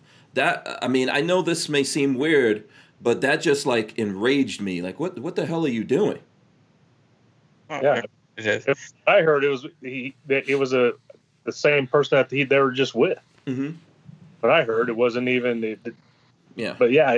they just don't freaking. They just want to destroy. It's insanity. It's like I saw. I think this was in L.A. There was a protest. I think it was a Prius, right? You guys can tell. Someone can tell me if I'm wrong on this one. A Prius trying to go through there. A Prius. So who's driving a Prius? I mean, come on, seriously. Who's actually driving a Prius? That has to be someone who's liberal, right? Well, I saw someone do a LS swap on the Prius. Well, okay, that wasn't an LS swap Prius. That was a Prius that was in the wrong place. That's I've seen that Prius, by the way. But the thing is that they decided to go after this person and run them off the road and go. Just let them go. It's a lot of times I think looking at this, and I think Tig probably knows this better than me, but I saw things like this when I was living in Nigeria. It's not America anymore. It's some crazy-ass third-world country that there's people just running amok and doing whatever the hell they want to. And in any other situation, people will be out there going like, where the hell is America? And we're in America, and I'm thinking, where the hell is America? It's a they're also messing with people that they know have to have some kind of a patience level with them, because there's this great video just, and it's recent, it's definitely this year, probably within the last 3 months, where they were in LA and they were, you know, riding, doing these things, and it happened to be daytime or late night, right? But either way you could see, and or not late night, late evening. And these dudes are running around kicking in windows and stuff. And the next thing you know, you see these rolling 60 Crips come out of nowhere like, yo, you gonna cut that out right now. And then all of a sudden you see him, you know, one dude's about to throw a rock and the dude said, do it, I dare you. And they start, you know, he dropped the rock and they start walking away. So they understand, these were people protecting their neighborhood. And they understand that there are gonna be some individuals that have to, you know, be a little bit more patient. They have to be a little bit more reserved. And they understand there are other individuals, you might come up, you know, they don't have the same patience level, right? So they're purposely, in my opinion, picking on people that they believe have to behave to a certain level, and they don't fear the consequences as much, right? That's why I wanted to point out, like, what is the ratio being non-biased here? Like, what side is killed who? And you know, like John said, and straight up walking up and doing that kind of thing. I think with Rittenhouse, that's a different story. That when I look at it, I see a kid running for his life, that's getting attacked and then defending himself. I understand other people don't see it that way, but when I look at this, the issue before this, you know, it's pretty clear to me that they were out there looking for someone to take out, right? In case of what's her name's friend, right? And then in this case, it looked like the same thing. Like we're trying to identify someone and bait the bear, get them up to that level where we're rationalized we could do something to them. Tig, I know you wanted to respond to what I was saying before. Do you want to jump in there before you lose your train of thought there? It already went. Oh, sorry. Well, I got a couple things. Okay. There's a video out there of some Antifa kids spray painting some stuff, and John Jones, UFC fighter, walks up to him, just puts out his hand and it's like spray paint can. And the kid very like gingerly just hands it over to him. Like, no, and that's what I think that's what you're saying is they choose the people they want to mess with. They're not going to mess with John Jones because they'll get killed, and they're not going to mess with Tig because they'll get killed. So they pick on like the wink link or they gang up. It's never a fair fight. They don't want a fair fight. And I will leave you guys with this. There's, because I got to take off here, but there's a term called youthful idiots. It's very prevalent in the communist doctrine. A youthful idiot is a person that you can get to do your bidding by saying, hey, do this, you need to do this for the cause. And they go and do it when you're actually working on a whole entire different angle, like Kevin's saying about, you know, they want to come in and gentrify the area so they get people to go burn it down and property prices drop. And it's something that's been used throughout history, and I think that we're seeing a lot of that today. Yeah, when they get people scared enough and they get the power they want, in order to appease those people they just took the power from, they're going to crush those useful idiots that help them get there. Right? Exactly. There was a back in 1985. There was a Soviet defector that did a very famous interview, and he talked about useful idiots and how after they do what they do and they get used up and there's no more use for them. They don't realize that they've been used until the boot of communism or socialism or whatever you want to say, whatever it is on their neck. And then they realize, hey, I was fooled, but it's too late by then. Mm-hmm. Okay. All right. Listen, I know you got to go. All right. I don't want you sleeping in the cold basement or anything like that. Because you're not. Yeah, I know your anniversary's coming up, so do what you need to do. Hey, today is on 15th. Yeah, but happy anniversary. We're going to keep going here. You make sure you don't get in trouble. And take our friend just emailed you back. He needs some information from you to get your problem fixed on with your social media. All right. Yeah, okay. Thanks. By the way, thanks for reminding me of that, John. So, Tig, one of the things that's happening to you here is it right while this event was going on that you got kicked off of Facebook and Instagram, or just shortly thereafter?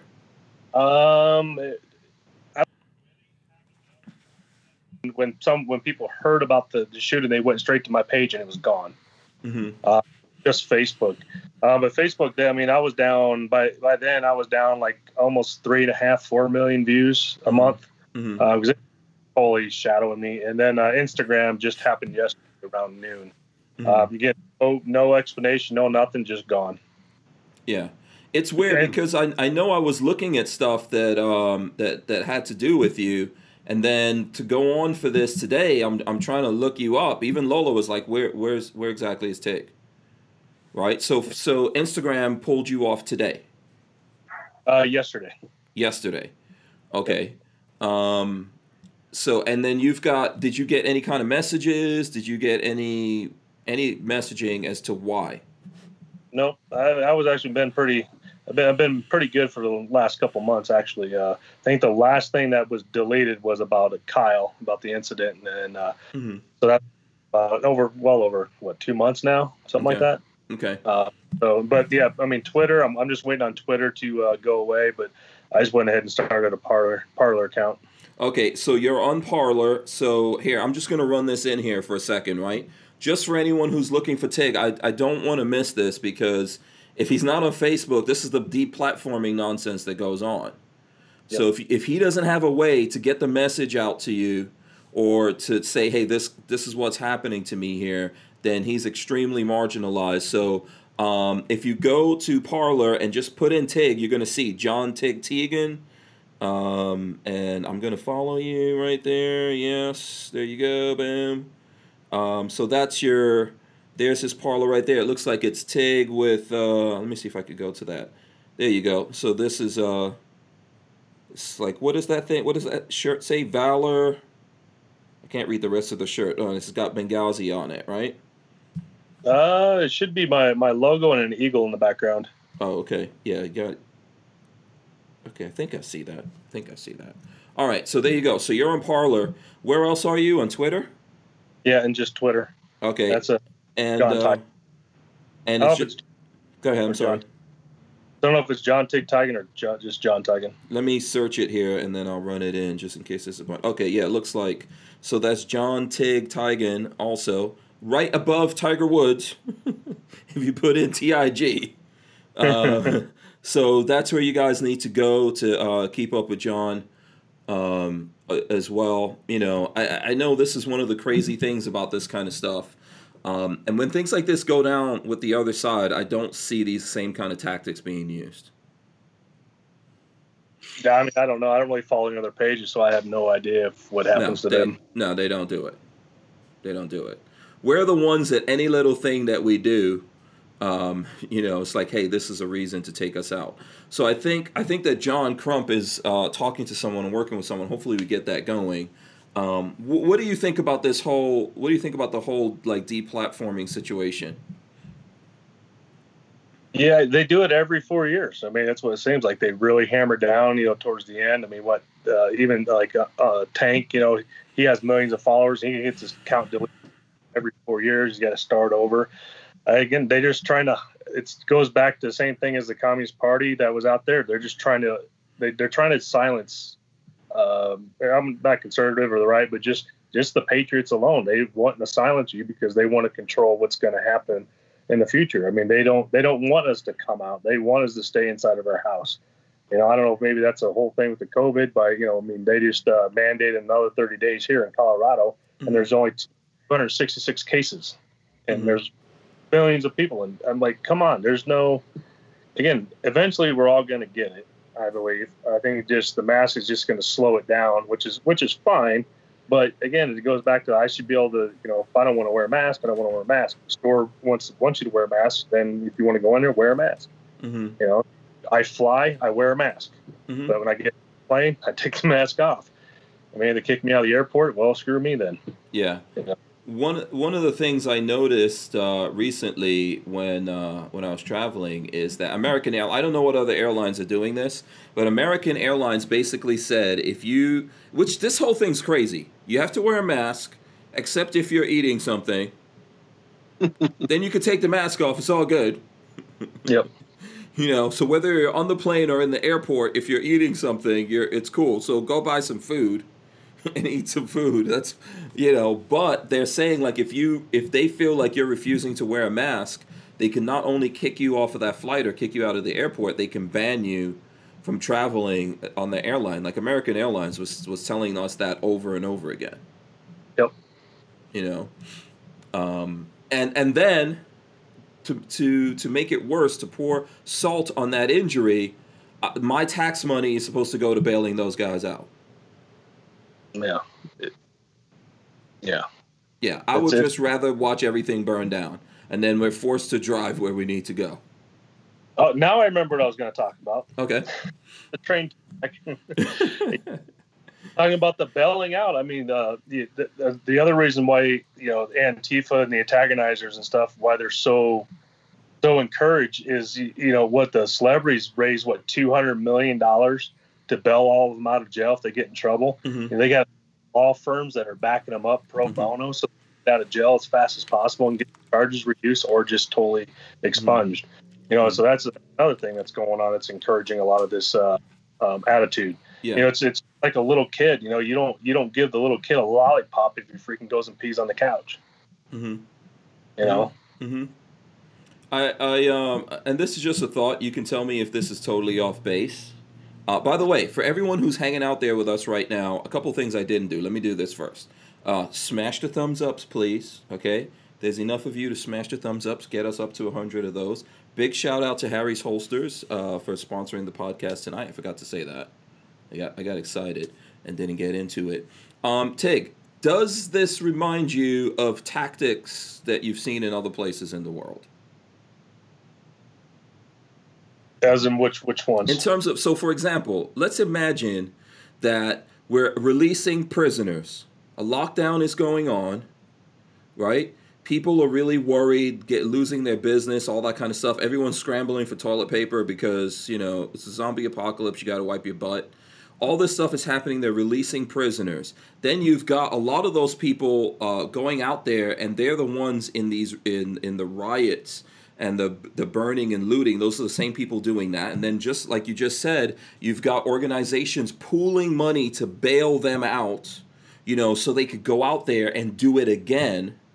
Does that ever seem, you know, like someone's out there just stacking, you know, the tables against you? And, have you seen that anywhere else in the world? Yeah, not on this level. That, you know, not in person. You know, I know, you know, Gaddafi. He let a lot of prisoners out when he was falling. Saddam did the same thing. You know, it's again, it's a tactic to try to suppress everybody. But I mean, again, it's working. If you have zero repercussion, I mean, they have to go to court, pay a fine, but that's all you got to do. And you can go out and just, again, just do whatever you want. Mm-hmm. There's still real no repercussion because somebody else is footing the bill. Mm-hmm. You just got a night in jail. And sometimes not even that. You go in, sign in, you know, you're in there for just a couple hours and you're out. Mm-hmm. That's why video, hey, what's your name? What's your name? They shout their name. They're doing the calls for them. Yeah. This is a good question from Dave from Down the Barrel, actually. So I'm going to ask this one here. Let me get this. And this goes to both of you guys, right? So I think, you know, Kevin, I'd like you to chime in on this as well. Down the Barrel LLC, that's Dave. Shout out to him. He says, what is the completed agenda? What happens when the nail is driven to the head? What's the outcome? Before the credits roll, what is the ending of the movie going to look like if the agenda completes? Venezuela. I'll second that. Really? Yeah, I can't argue that. So cannot be silent. We cannot be quiet. I mean, we got to be seen. We got to be heard. And I'm not saying going out there and doing what they do. Don't go use their tactics. Don't go in there and just immediately start attacking people and just beating them up. Mm-hmm. Just in their way. Be that force. You know, like in Idaho, they had thousands of people who showed up when they came to their town. And what did they do? They turned around, got back in their little buses, and took off. Mm-hmm. And that's all it took. It didn't take any violence, no nothing, just power. You know, power in numbers. Mm-hmm. That's where it's at. But you have to be willing and ready to actually do violence if you have to.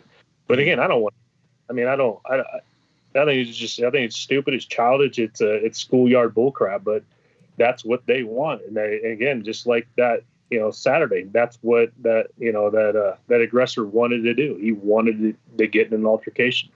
Yeah. Go ahead, Kevin. Did you want to say something there? Oh man, I really nothing to add to that. I agree. I mean, and it's the same tactics when it comes to defending your town or defending your immediate neighborhood. I can tell you personally, people that are about, you know, some people, what's the old adage? Some people just want to see the world burn, right? Mm-hmm. And when it comes to that, there is a point to where you have to be able to stand up and say, enough is enough, you know? And I think what Tig said about being careful about just using their tactics is very important. But when it boils down, when you have no other choice, when you really get where your back's against the wall, you know, are you going to think about your town or your city, like your house?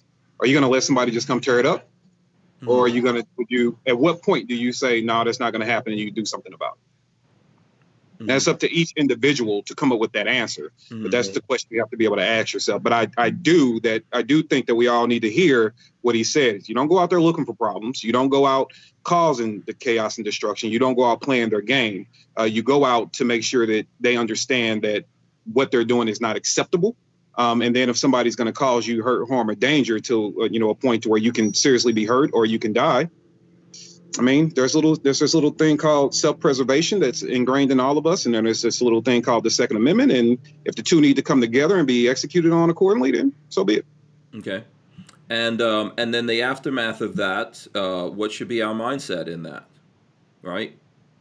I'm just asking you guys that question because I think there's a lot of people who think about that, and maybe that puts a little bit of fear in them. Like that's what we're talking about here. And someone says, hey, so if I go out there and I'm standing up for myself and my neighborhood, my community, and I get into something with these guys, and even if I'm in the right, I'm going to be vilified, arrested, locked up, and all this kind of stuff, then what?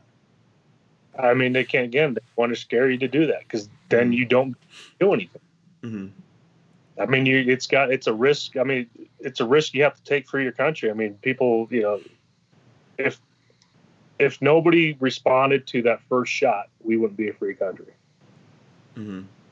Because they're afraid what the British would do to them. Mm-hmm. Mm-hmm. Yeah. So what's the way that you guys, what's the best way to go about this? You know, if someone's out there feeling that way, how do they go about this? Do they go out there by themselves? Never go out by yourself. Mm-hmm. You'll get crushed in a heartbeat.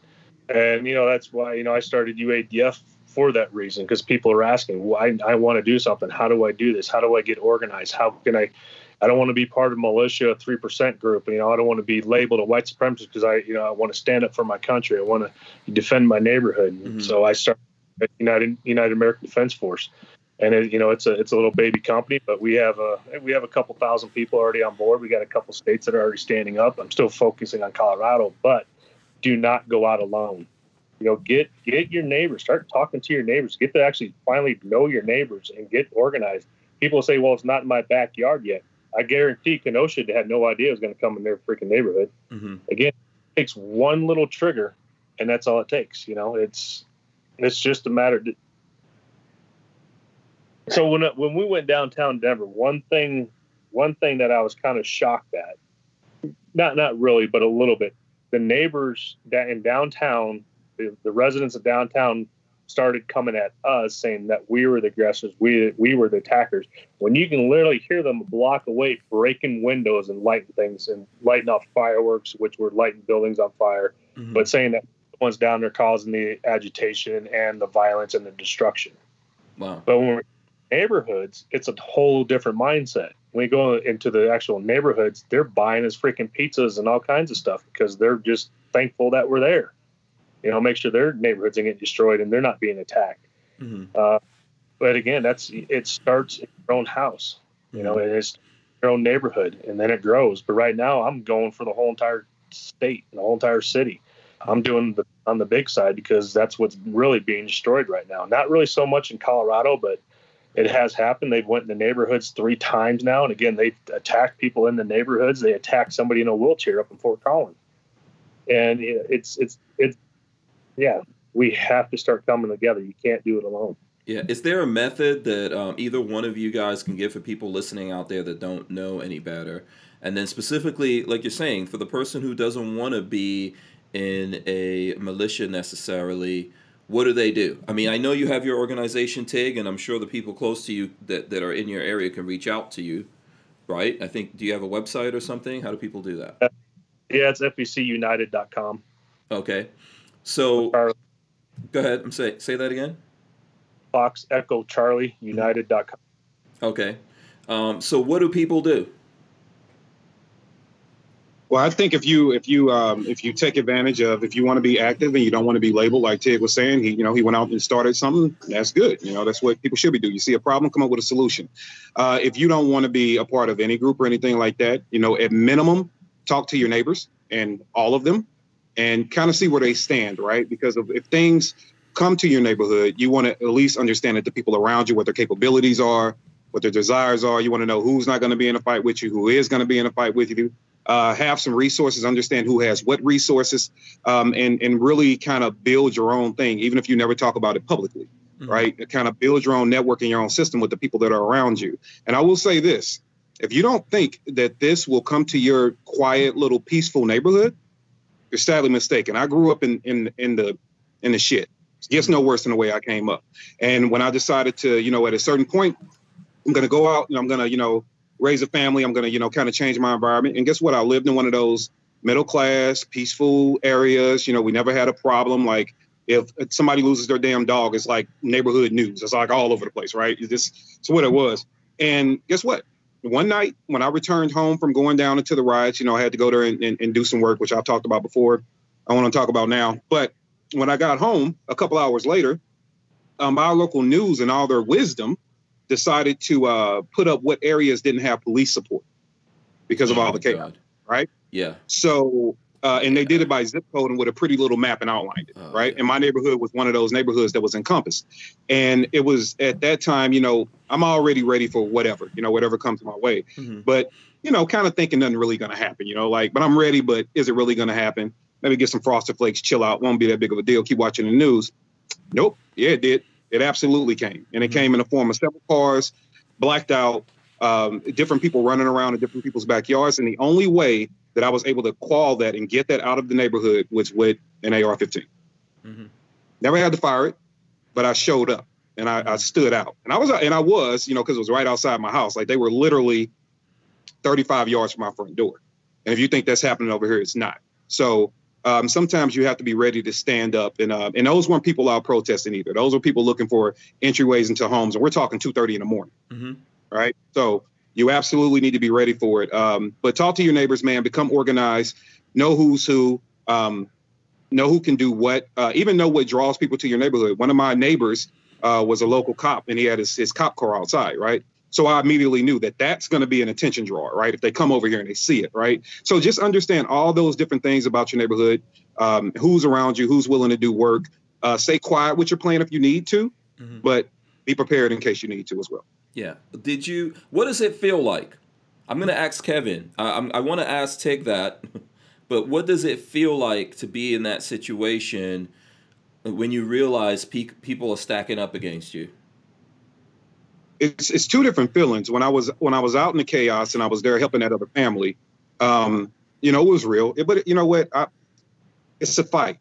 So I treat fights like fights. They're a fight. And your job is to have the unfair advantage and win the fight. So it was all about doing the work, having the equipment to do the work, having the mindset and the smarts to do the work. And once that family was safe and secure, I went back home. The difference was when it came to my door, it was heightened because now if I lose this fight, my family dies. Mm-hmm. So it's a difference. Like you approach it with caution, but your heart's going to be beating out your damn chest. Now, even though you control that while you're in the midst of it, you realize that the consequence of me losing this is everything. So everything's heightened, right? Mm-hmm. So you're second guessing yourself on everything that you do. You're worried about, what happens if you lose? Where's my family? Are they placed securely? Did I leave them with the proper resources? I mean, hell, when they came to my neighborhood, I went even down the list in my mind in a split second, like, yo, did I make sure I signed that insurance plan? Mm-hmm. Is my family going to be okay? Because it becomes really real, right? And there is no room for error. So it's different than being out in the field versus being in front of your own home. So that's why I tell people to take it serious, because it will gut check you quick as hell. Mm-hmm. Mm-hmm. Yeah. Tig, I guess like the same question to you. I think you obviously have famously been there. I don't know. I don't think that was probably the first time in your life, right? We were talking about security, and I know you did a kind of security, right?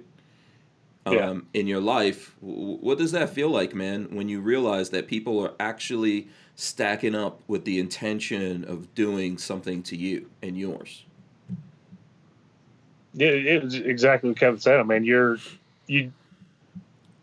the first time it actually happened in real life, I mean, you got tunnel vision. I mean, your vision went. I mean, you're focused on one thing, but then initially, then you start to calm down. You start to again process everything. You're thinking through, just like that night. I'm thinking like just thinking about the family life back home. Is everybody okay? Did I do this? Did I do that? Just like Kevin was saying, it's a whole. So when you're rolling into something, I mean, your mind is racing on every possible scenario you can almost think of. And at the same time, like you're looking, you're checking, you're reassessing, you're moving, and every second you're reassessing, and it's just over and over and over. And I think coming to, at your house, it would be different. I haven't had that yet. I had some people that set up my corner doing drugs, but it's nothing like having people actually coming at your house for you. But mm-hmm. I think you're definitely being a little different mindset there than you would be out actually working on the street. But again, your adrenaline's going to be, you're pumping. That's why, a lot of people when they just do training, when you just do sit there and stand on a line and just shoot, that's not training. And you got to shoot and move, and you got to put yourself under stress, under physical exhaustion. Because it really helps you focus when the real shit hits the fan. Mm-hmm. But you'd be surprised when you're actually in it how focused you can really be. But I've seen some people break too. I've seen some people that would run away, even in the military over there at contracting. We had a bunch of people, not a bunch, I'd say about a handful there in the 10 years that they went in the head when something happened, and they never been in it, so you don't really know what you're going to do. But you can prepare as much as possible. But mm-hmm. I'm coming to the house. That's a whole nother ball game mm-hmm. in my mind. Mm-hmm. It's a sobering thought that I guess out of all of us, Kevin, you're the only one who actually had to do that. On the outside of it right now, looking back, what are the things that are important for people out there? Because there's people who are resistant to the idea of what you guys are saying, that you need to be trained and prepared for stuff, right? And I listen, everyone's free. I believe in freedom. You don't have to do anything if you don't want to. But what was the stuff? Like, I'll start with Kevin on this one. What is it from here, looking back on that you think was the most important thing that you trained for or prepared for when that came down? To be totally honest with you, when I first started to get professionally trained on defending yourself and things like that, it was don't lose, refuse to lose. And that's all I remember.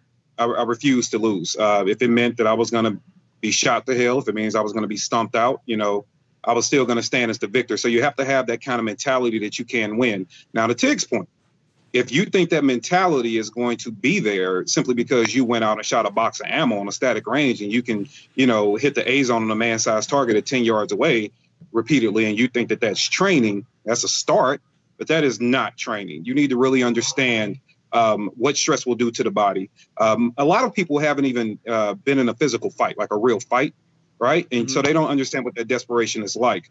So that for me, I was actually thankful that at least, if nothing else, that I have trained. I have been under stress. Not going to say I'm the best fighter in the world or anything like that, but I was better than the people that approached me that day.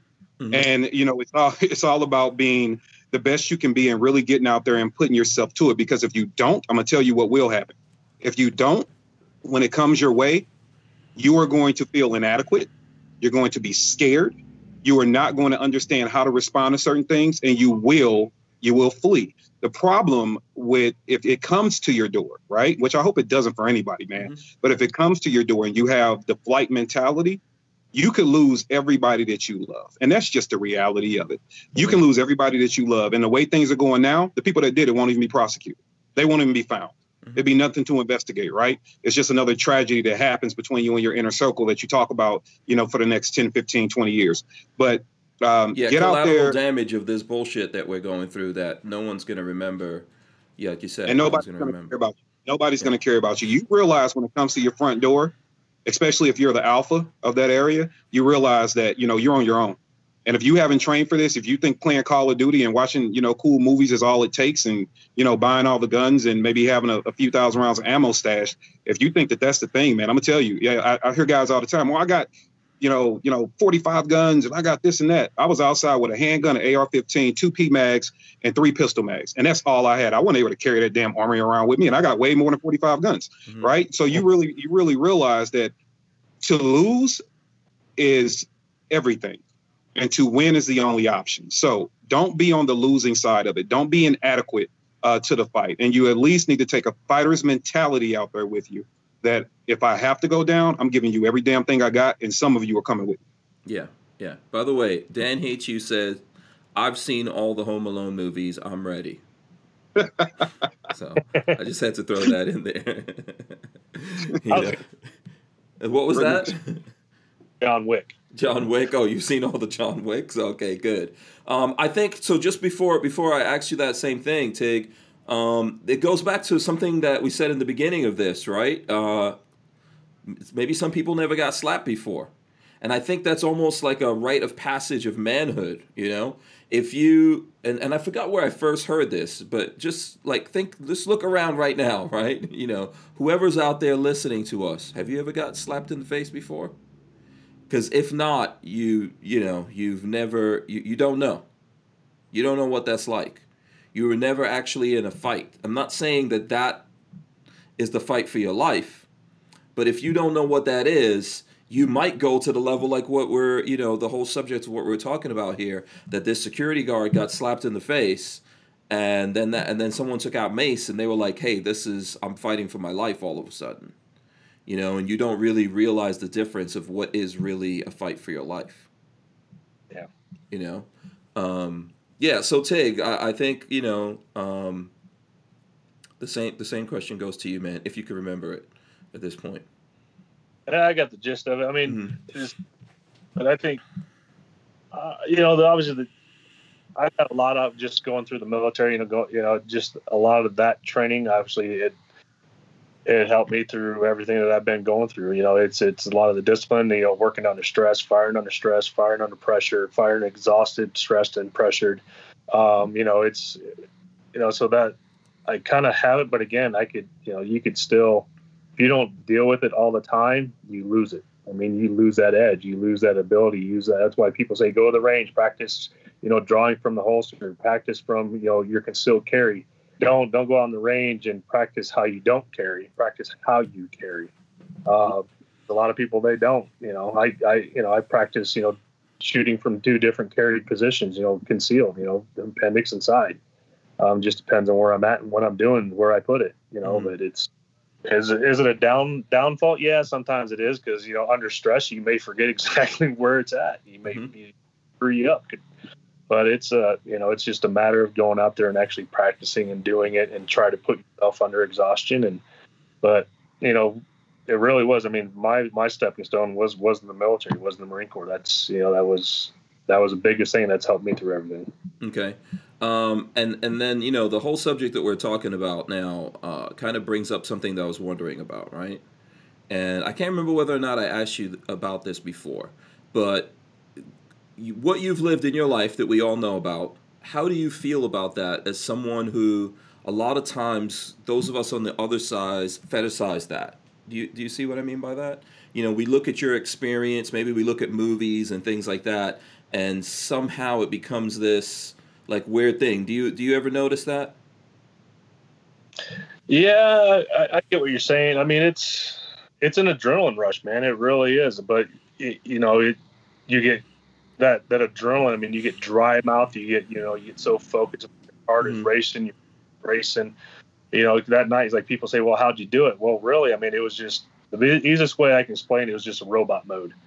I just flowed through the whole entire motion. I mean, the whole time you're thinking, but you know, it's the years and years of training just kind of kick in, and you just flow with it. I mean, you really do. I mean, it's, you know, you're trying to think 30 steps ahead, but then something happens and you got to rethink everything you're just going to do too. So, but you know, it is a fantasy. It is something, especially a lot of kids. That's why you play cowboys and Indians, cops and robbers. You know, you just want, it's that adrenaline rush you're kind of looking for, you know, but a lot, again, when you're in it, some people, they just don't deal with it very good afterwards. And there's some dude, they you know, that's why they keep going overseas over and over and over, because it's a rush. It's an addictive. It really is. It can be addictive. But as long as, I think it also, because if you're with the right group of people that you can count on with your life, and you know, they're going to do whatever it takes to make sure that you stay alive and you make sure that they stay alive. I mean, it can become almost a fantasy, and I get it why people, at home, that's why they play Call of Duty. They want to try to get that feel. Call of Duty is nowhere close to the real thing, but I kind of get, kids, they play because, again, it's a fantasy. Yeah. But how does go ahead. Hell out of me. Go ahead, Kevin. Say that again. Yeah, Resident Evil scared the hell out of me, so I stay away from it. Resident Evil, yeah. I get queasy just playing Zelda, so whatever. But how does it feel though, man? Like, you lived it, right? And people see the movie, and then when people are around you, I've observed it, right? And I always wonder, like, for you, that you lived it, and then, like, even how does it feel when you see someone playing you in a movie? And then you see that people romanticize, fetishize that thing that you went through. And then I observe you just trying to be a regular guy. Like, I've looked at you. Whenever I'm around you, you're just trying to have fun. You know, you're a happy-go-lucky guy. And I'm asking myself, like, is it tough to do this all the time, right? Like, if I see you at SHOT Show and people are reacting to you because they know who you are. There may be people who are tuning in now and they don't even know. I saw that earlier. Someone was like, hey, who's that guy? And it made me, like, laugh to myself because I was thinking, you probably would rather be that. Yeah, oh, yeah. Yeah. Yeah. You know, I'm still not used to it. I still, it's like, it's just weird. Like, when people come up and they find out who I am, oh, I apologize, I didn't know who you were, I didn't know this. I'm like, I don't really, I wish you didn't know who I was besides just me. Again, being contracted for 10 years, again, it wasn't my first rodeo. It's been quite a few since then. And I think that was probably, wasn't the worst, but it was definitely the longest. And it was the one where, you kind of knew you didn't have no backup, but you were just kind of wishing for it, because it could have went a lot worse. If that final militia that actually came and got us out of there, if they would have been the enemy, I definitely wouldn't. They would have mowed us down in within minutes. So it's really hard. I don't really. It's been so long. I mean, I still kind of know how it felt, but you don't really know how it feels. You know how you were thinking at the time, but how it really felt, I just don't. I really don't think about it too much. I never even then I didn't, because it was just a job. It was something I was doing. I wanted, and it's how I took it. But I think, like, the ones that want to fantasize about it, you want to fantasize about it until you're actually doing it, and you're trying to treat somebody who has a leg blown off, a bolt through their head or something like that. Then you're like, man, I wish I was me. Yeah. I had this kind of conversation with Kevin recently, and I was saying, what's funny? Like, we're all little kids, and then we all grow up and we go through stuff, and then we all get old. You remember me? I think I told you that really recently, right? And then we all have to live with that, I think that's the thing that everyone needs to realize out there. We're all going to somehow have to, like, face the same things, not at the same time. maybe you live your whole life and it's peaceful and awesome. At some point, it's got to come to an end. And you have to face it, and it's going to be scary. But normally in the life of human beings, it's going to be multiple times like that. You know? Yeah, and Pigs, you know, I said, you know, really, he's easier to deal with than you think. The first time we met, we kidnapped him, put him in the back of the Camaro, and fed him liquor. Do you think that was a kidnapping? It's a true story. That's the truth. That's how I met this man. Man, we were at something in Dallas, and he was there was a bunch of people there, and we got to talk, and we had a brief conversation, and you know we were all drinking, you know, responsibly. Right. Having, you know, adult time. And then that led to us going, you know, we literally, me and Maj kidnapped him, put him in the back of a Camaro, and we drove to a different spot, and we set out for, man, probably 4 or 5 hours and just talked. So I think that one thing about Tig that I can say is just, you know, taking nothing away from what he did overseas. You know, I would never do that. But even meeting him, he's just a guy. He just wanted to be one of the guys. He just wanted to, you know, to just hang out and be treated like a regular Joe. So I can actually say what he's saying is valid, you know. It was just, and I loved it because, you know, it was just a bunch of guys, different backgrounds, different experiences, you know, having a good time and having drinks. But yeah, if you ever want to get Tig, Antifa, here's what you need. You need a good bottle of bourbon and a Camaro. Oh my goodness. Why you even? Yeah, that was a long night. Yeah, it was. And it was. It was a good night though. It was a good one. Yeah. You guys, I can imagine you guys had fun.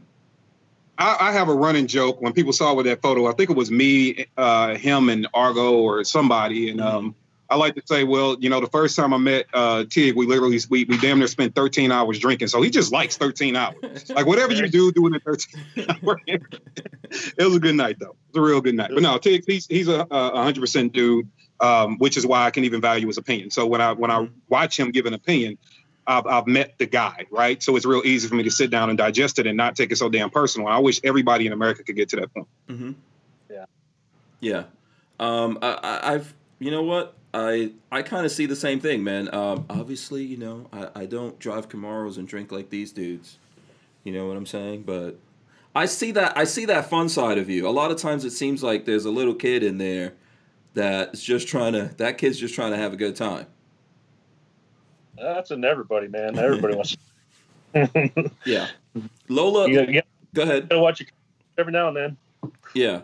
Lola's, by the way, Lola's throwing up the FECUnited.com. She's throwing up the link out there for the people who want to see that. Before we start wrapping up here, Tig, this whole thing that went down, I mean, I appreciate you coming on here, talking about it. I know you're going to be out there talking about this a little bit more to folks out there as time goes on. What's the takeaway that you want us all to get from this? You know, the sad thing is, man, you got to be prepared for anything. The fact that you had a news organization, news agency, who actually had an agitator and a shooter with them, and it really is their fault that it happened. They caused the whole entire thing. I mean, I believe if they would not be there, Lee would still be alive. The agitator may have still been there, but again, I think they all came together because within seconds of him showing up, you know, they showed up. But again, we need to. The biggest thing is we got to come together. We start uniting like we were back in the day when we always helped each other instead of fighting each other. You know, where we knew our neighbors. You know, we just talked with the neighbors. You know. You know, I live out where I live, you know, it's a huge 40-acre properties out there. You know, I don't know all my neighbors, but I know about 8 of them, which is, you know, we don't talk all the time, but I know them. I know, you know, if I need something, they know if they need something, we can kind of go back and forth to each other and help each other out. You know, we have little things set in place. If something does happen out there, you know, we can help each other out. You know, it's a little bit more now since everything that's going on. I mean, I get death threats now. Just again, I haven't done anything. I have not engaged with them. I have not even, again, the only time I engaged was the first night I went out there. And again, a lot of the things that they want, we want.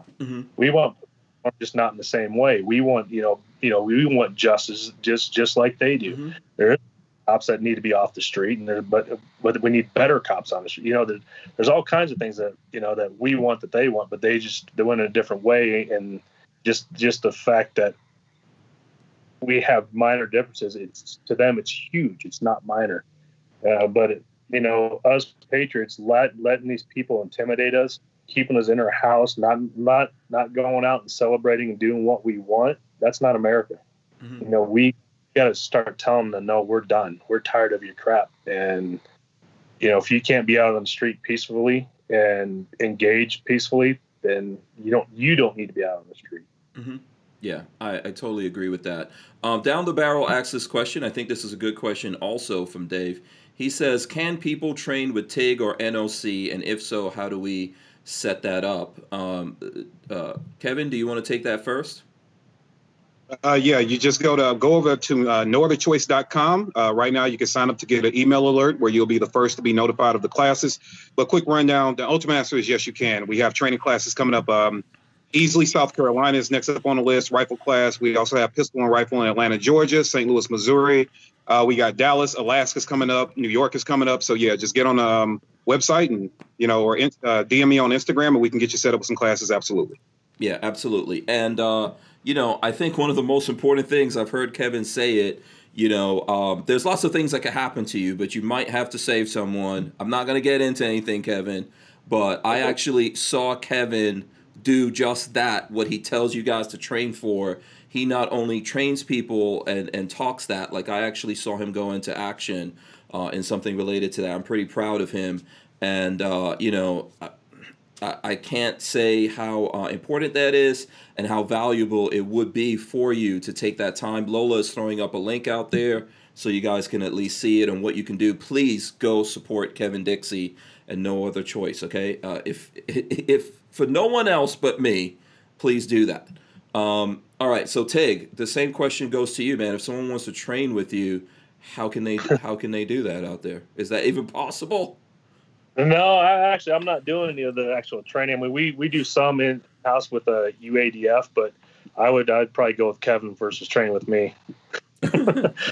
Maybe I can convince Tig to come to a training class, and then we can let people know he's there. Because nobody's going to get threats at a class with everybody with guns, right? Training people—it's a technique, man, and I really do it. It's a technique to train people the correct way, right way. You have to see how they're doing, the personality, and I'm pretty sure Kevin's got it down. So, I've done things here and there, but I've been out of the training. I mean, I go out and do my own thing, obviously, and I train for like the tactic games and stuff like that. But that's a little bit different for actually training somebody. Again, that's a different mindset in itself, and you have to be structured for it. And I think Kevin's probably a better deal for you, anyway. Yeah, there's the coaches and the coachable. Yep. I'm definitely coachable. Yeah. So how can the folks out there who are listening to this, who are watching this, and they want to support what you're up to, Tig, if we, just give you one more chance to tell them, I know you got a few things going on, so how can those guys get out there, support you? I'm a humanitarian organization is really how I'm basing it off of. And we've done 2 search and rescues. One was more of a search recovery, but it was a female that had been missing since Mother's Day. And then the recent one was up here in Colorado, and it was a search and rescue for a 3-year-old little girl that went missing, but unfortunately it wasn't a good ending. Mm-hmm. But we still ended up finding her.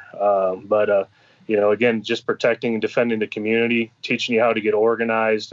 We're still in the mud phase. We're not clear yet, but coming along slowly, not very smoothly, but it's coming along. And just being honest. But again, we have we're in the thousands of members that have signed up and stuff. So it's growing. It's a very slow pace, and I'm going to be honest. I'm preparing for the election day when I think it's gonna explode.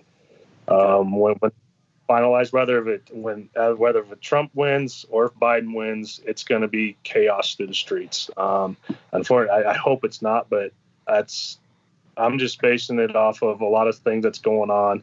If you watch like sporting events, when their team wins, they go out and they destroy things. Not as bad, but that's how I'm basing off. Like if the left wins, they're going to destroy things, and if Trump wins, they're really going to destroy things. Mm-hmm. because that's what's going on. But, you know, it's FECUnited.com. It's a faith education commerce organization, and United, the UADF side, is the defend and protection side of it. Okay, very cool. And I would encourage folks out there to not only follow Kevin Dixie on the social medias that he has. Typically, you're going to find it under NOC, right, Kev? Yeah, the real NOC under all your social medias. Yeah, yeah. The real NOC. And then with Tig, just look for John Tiegen. You know, I'm sure once you get to the TIG part of it, Tig's going to come up. He's on Twitter. He's on Parler, not on Facebook or Instagram right now. Hopefully we'll get that back. But just follow him, keep track of him, and try to do whatever it is that you guys can do out there to support that. I'm going to wrap everything up right now. You guys stay right there. Don't go anywhere, Tig. Don't jump. Don't drop out yet. I still have a couple more things I have to do. Here. Big thanks to Harry's Holsters for sponsoring the podcast here. Please, guys, go to HankStrange.com. Let me run in the end. Make sure you guys subscribe to the channel. Ring the bell so you can be notified every time we go live. And you know, we're gonna rip out the audio from this and send this up to all the places that you can listen to audio out there, like iTunes, etc. We've got lots of people listening to it, and we appreciate you guys. I just want to say for the last time, big thanks to Kevin Dixie for coming through here, as well as John Crump. I know John's not here right now. Big thanks to him for coming through. Big thanks for John Tiegen for dropping in on us and talking openly about things that's going on currently. Hopefully you guys appreciate that and go out there and follow both of these good, fine gentlemen. Patriots! Patriots all. Who wants the last word? That guy. I'll say this. I'll say the last word. There's two things you got to remember. Just put it in the back of your brain housing group. 16 seconds. 16 seconds. 16 seconds. Absolutely. You got it. You heard it, guys. We're out. Peace.